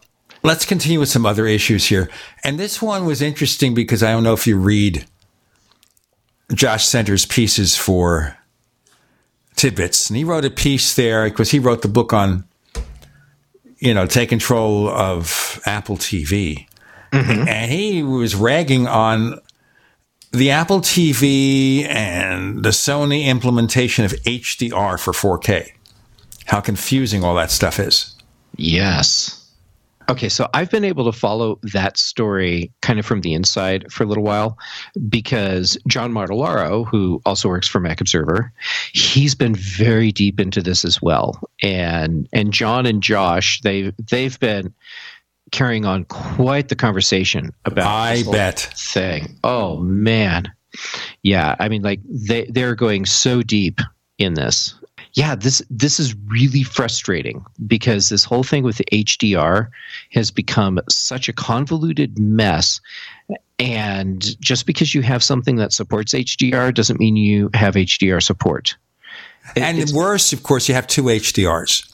Yeah. You have Dolby Vision, you have HDR10. Some of the sets, I'm not sure which one, whether it's Dolby Vision or HDR10, one requires hardware, one could be done in software on your TV set. The second thing is, do you have an HDMI port, which I think has to be 2.0A or beyond or higher, Yes. that passes HDR? Because if not, you'll get the 4K, but you won't get the HDR. Or, and not all TV sets have every HDR port that fully supports HDR. And part of the reason, of course, is cost. They want to keep the cost down because they want to make TV sets as cheaply as possible. Like the Vizio M series, port one does HDR. The other three ports don't. And they figure you're probably going to not going to need it because it's got a built-in SmartCast app, which is Google Chromecast, where you could get the Netflix and the Amazon and the Vudu 4K. You don't need an HDMI port because it's built in.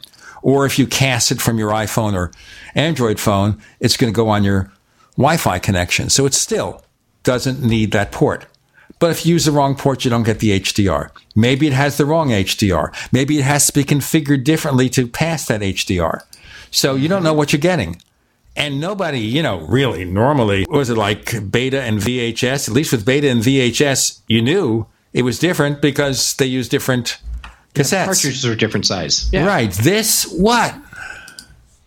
Yeah, it's it's horrible. Uh, okay, so John Martellaro and I were actually talking about this this morning, and he was uh, lamenting the fact that the receiver he has, which supports HD or uh, HDR, uh, as does his Apple TV, as does his television. I mean, so everything in his in his system supports HDR, and yet he can't get HDR to show on his television from anything it's just been this ridiculous mess. He's actually narrowed it down to a problem with the receiver he has. He has all these devices that are feeding into a single receiver to manage uh, the sound and, and everything else. And it's not doing its job correctly. And the manufacturer is not being responsive to his questions. So that's another problem. I mean, which piece of equipment do you buy to make sure that everything that you want to do with HDR actually still happens. And uh, it's it's just a ridiculous mess. It's it's not like it used to be where you got your television, you plugged in your cable, and everything just worked.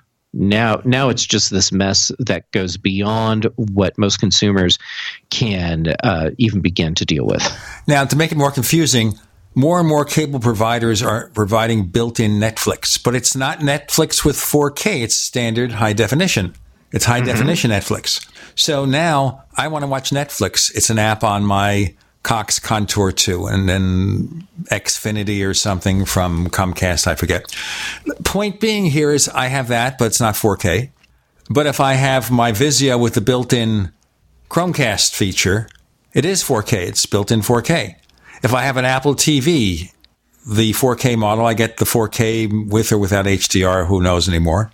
So that's mm-hmm. even more confusing. So suddenly I have access to Netflix from different places, but unless they all meet the standard, you don't get your 4K and you don't get your HDR. I mean, I've seen HDR. The Vizio passes through in its own built in app.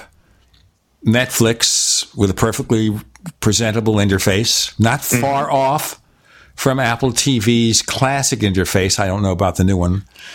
And they pass the HDR. I see the HDR. I can tell the difference. I saw it on several of the shows I was watching, and I thought it was great to have that HDR because you can see the colors are just brighter and richer and everything like that. But as you say, it becomes more and more confusing. And now that you have multiple sources for the same service, how do you know which one is going to give you what you want? You have to check the manual. You have to check this. Where does Apple TV fit into all this? I, I was saying, and Adam and I were talking about this, is that these are dead end products. Roku, Apple TV 4K, because as more and more sets have the smart features and work with people like Google or Roku, and why shouldn't Apple do that too? To embed the features so you don't need a separate box you won't need the separate box. Eventually, your cable and satellite company, and the satellite companies are starting now, will build in 4K and HDR in their boxes. Mm-hmm. Then, if they offer these extra services like Netflix, then you won't need the extra box. It won't matter whether you have a smart TV or not, as long as it has 4K and HDR. And that will probably smooth things over. In fact, it's a good idea for a cable company or a satellite company to give you Netflix because it's free money. They'll get a cut from Netflix, they'll keep a customer, mm-hmm. and there'll be no problem about throttling because it'll come through your cable box. You don't have to worry about net neutrality. Yep, I, I'm with you. And I hadn't really thought about how dead end the standalone streaming boxes were, but yeah, I can see that the part that makes me sad about that is that the interfaces for many of these services that are on smart TVs are just horrible. And you get a much better interface on the standalone streaming boxes. So I will be sad to see the better interfaces go. But yep, I, I get it. The uh, market for the streaming boxes is ultimately uh, going to be short lived. If they have Roku, it's going to be the Roku interface, which is perfectly decent. I have the Google interface. There's nothing wrong with it. I mean, it doesn't have the smart stuff that you can't say, you know, S lady. I don't want to say that. You know, I will. You can't say Siri what show is playing. Right. Here are some movies playing at theaters near you Black Panther, Jumanji, Welcome to the Jungle, A Wrinkle in. Forget it. I just wanted to do that to show you how responsive she is. But seriously speaking, here, it won't have all that smart stuff. But if you're a creature of habit and you kind of watch the same shows, once you set things up, it doesn't matter, really. I mean, you know how to get into Netflix, and they show you the new shows on top pretty good. I'm not sure about mm-hmm. Hulu because I haven't used Hulu. I know about Amazon because I've used it a little bit. They all work in a similar way. Right. There's nothing there that's so special.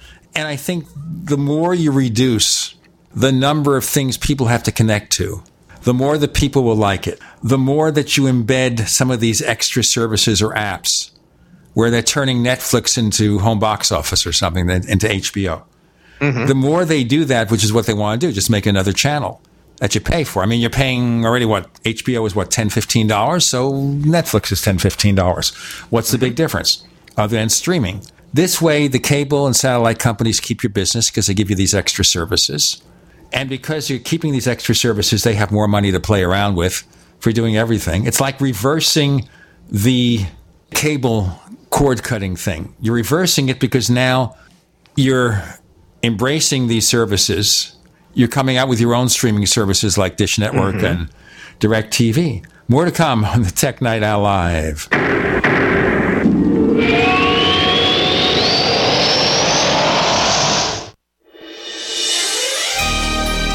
You for listening to GCN. Be sure to visit GCNlive.com today. As you know, neighbors, web hosting can be pretty cheap, but not all hosting is the same. DreamHost wins best of awards year after year.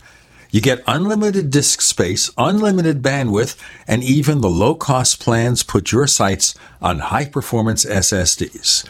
Want to know more about what DreamHost has to offer? Go to technightowl.com slash host. Once again, that's technightowl.com slash host. First came Attack of the Rockoids, and it was a critically acclaimed success. And now there's The Coming of the Protectors. A former military intelligence man is contacted by a space woman in a dream, a dream that turns out to be a nightmare because evil forces on our distant planet are planning to conquer the Earth. This is gripping science fiction of the classic kind. Attack of the Rockoids and The Coming of the Protectors. Find out more at rockoids.com. That's rockoids, R O C K O I D S dot com. Face it, today's electric power grid is more vulnerable than ever. From natural disasters to EMP attacks and hacking, the grid could be crippled for days or even decades in the most dire scenarios. Visit quantumharvest.net to see our built to last EMP protected solar power systems. While millions suffer, you'll have vital power for water pumps, refrigeration, and sanitation. Now that's peace of mind. EMP protected solar power systems for every need and budget. See our full range at quantumharvest.net. Hunters, anglers, campers, and survivalists. Get back to nature. Expand your horizons with the highest quality, most versatile, unique slingshots and sling bows on the market at slingbow.com. Slingbow products are compact and models start from just $17.98. They're perfect for your bug out bag or storing in your vehicle. Give yourself and your loved ones the excitement and tradition of Slingbow, a new frontier in archery and truly modern twist on this primitive survival tool. Feel the thrill only at slingbow.com. Hi, this is Ted Anderson. I'm here to tell you about GCNTelecare.com, a team of board certified doctors assisting you 24 hours a day, 7 days a week, 365 days a year. Within 15 minutes of registration, care your family can afford. Revolutionizing the healthcare industry, virtual consulting providing diagnosis of non emergency medical issues by phone or secure video on computer or smart mobile devices. GCNTelecare.com. Virtual care anywhere. Warning if you're drowning in debt you can't afford, do not let the credit card companies trick you into thinking that you have to pay it all back because you don't.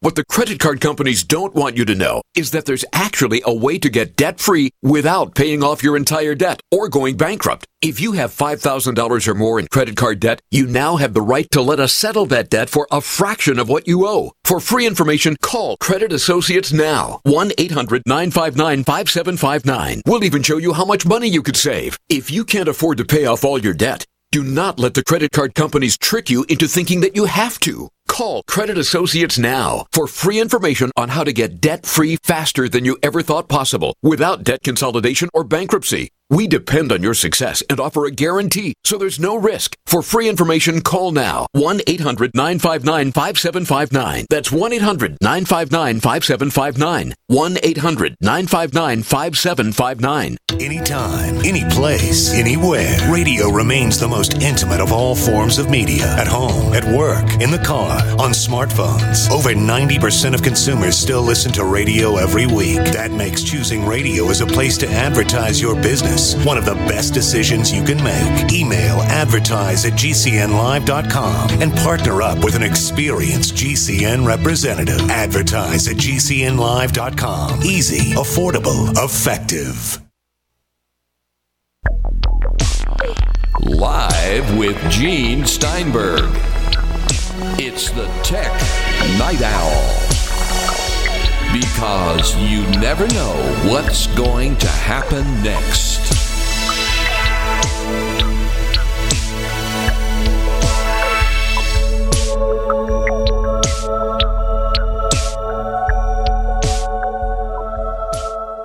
I think it's going to reverse itself because the cable companies are smart enough to know what they have to do to get your business back now. I think they're getting a sense, and Netflix was the key. Embedding Netflix was a really important thing to do. Also, you got too many shows, too many services. And you work, wake up one day and say, I just wanted to have a couple of services and my TV antenna or something. I want to get rid of the cable.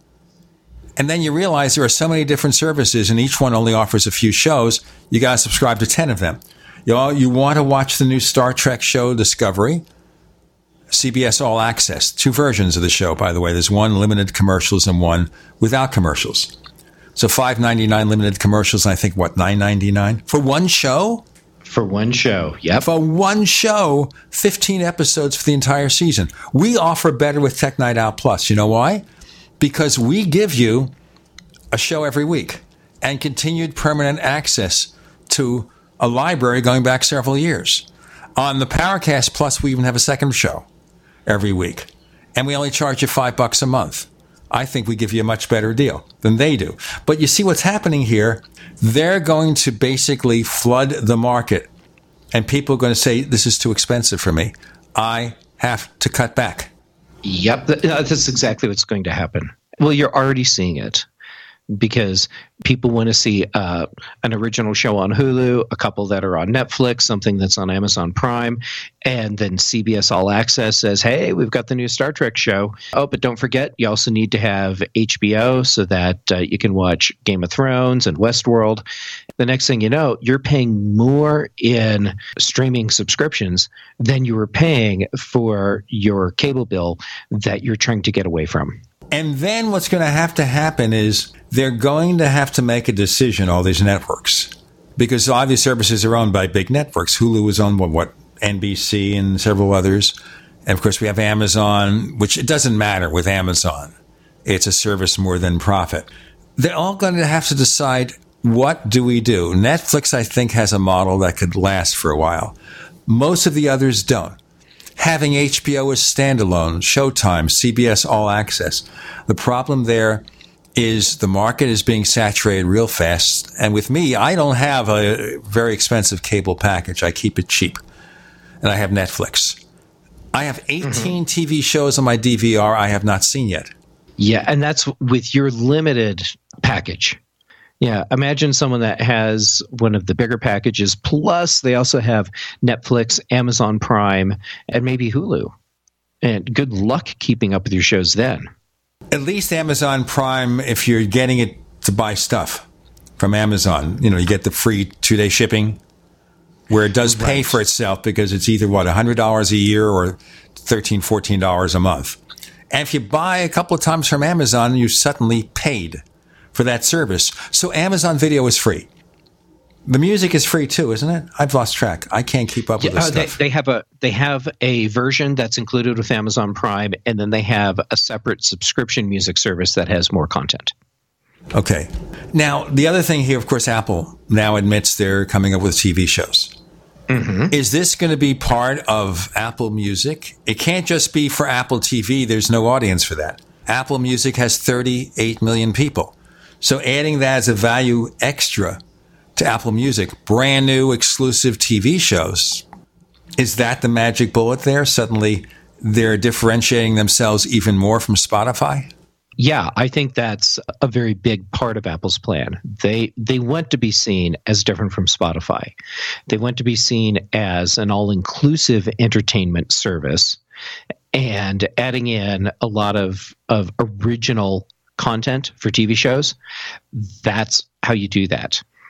And uh, so Apple I don't think they're looking at Spotify as their competition in the streaming space. They've been looking at Netflix, Amazon Prime, and Hulu as their competition for for a long time. We're, we're seeing that now because they're buying up all these what have the potential to be high quality shows and they'll be available only through Apple Music or if they decide to call it something else whatever but for now Apple Music They'll call it Apple Music and TV. Very simple. That's Yeah. all. And remember, Apple doesn't need to make a profit from Apple Music. Spotify has problems. I think they're going public now soon. They have a problem. Very big problem is their model for profit really doesn't work that well. I guess with volume, it maybe it does. But remember, every time you download music, they have to send a check to the artist. And I think they pay a lower scale than Apple does. Apple, it doesn't matter. Apple is locking you into their ecosystem with services. Mm-hmm. So you sign up for Apple Music. I think the last announcement from Eddy Cue was they have 38 million members, and the membership growth, you notice, is accelerating rapidly. And maybe because Yes. of the expectation of the TV stuff. And then they have 8 million people with the three month trial. But on some new motor vehicles, they're giving you six month trials. I think on the new Volkswagens or something, you get six months free Apple Music trial, just like they're doing with, uh, with satellite radio. You know, with satellite radio, you get three months for Sirius XM or six months, depending on the manufacturer. Apple now is got to deal with Volkswagen six months of Apple Music. That's really smart. Three months, you've probably locked someone in because of habit. At six months, the likelihood that they're going to cancel their subscription goes down dramatically. That's a smart move. Right. If that works, Apple will simply work with the automakers. And doing that, they can have tens of millions of subscribers, and it comes as an app on your car's infotainment system. So it'll be an app there, or of course, if you have CarPlay. So just think about this here. Apple gets in there with the music. Spotify can't afford to do that. You know, Spotify is going to be one of these early flashes in the pan. I think ultimately they're either going to have to find a way to better monetize it or eventually they'll fade off because Apple will just overwhelm everybody. I think what's likely to happen if they can't maintain profitability is that eventually one of the other big players, so Amazon, Hulu, Netflix, or Apple, is going to just buy them. Apple probably not because integrating the artist agreements will be difficult. Google maybe, or maybe Amazon. Of course, Amazon wants to own everything. Uh, right. So I could see Spotify being integrated with Amazon's musical system. But once again, you're dealing with a very complicated set. It wouldn't make sense for Apple to do it, especially if they're on this other growth path. They don't have to buy a company out, except for Beats. Yeah, well, yeah, that's what Apple needed to buy so they had their foot in the door. If they were to buy Spotify, it would ultimately be, I think, to make Spotify just go away. But that's not how Apple does business. So I, I don't see Apple as a likely contender for buying Spotify. They bought Beats for the audio technology and for the music service, more for the music service. It was the mm-hmm. same reason they bought AuthenTec for fingerprint technology. They bought PrimeSense to get the 3D stuff that later grew into Face, ID. Siri. They buy the technology. Jeff Gamet, where do we find more of your stuff? You can find more of me over at macobserver.com and a lot of other amazingly talented people like John Martellaro, who I mentioned earlier. And you can find me on Twitter. I'm Jay Gamet. Uh, same thing on Instagram and on uh, other podcasts like Mac Observer's Daily Observations. You can find us, by the way, on Twitter. If you look for Tech Night Owl, look for Tech Night Owl on Twitter. We also have a second radio show called The Paracast at paracast.com. At paracast.com, we have a special version of this show called Tech Night Owl Plus, where we give you a version of the show free of the ads, free of the network ads, better quality audio, all for a low subscription rate. It's called Tech Night Owl Plus. Go to plus.technightowl.com, P-L-U-S.technightowl.com. Prices are $1.49 a week, $4.99 a month. It's definitely cheaper than CBS All Access. And we're not giving you the ads. You get our show, of course, every week as opposed to a TV retread. I'm joking. Jeff Gamet, thank you for joining us on the Tech Night Owl Live. Uh, thanks for having me on. I always have so much fun when we get to talk.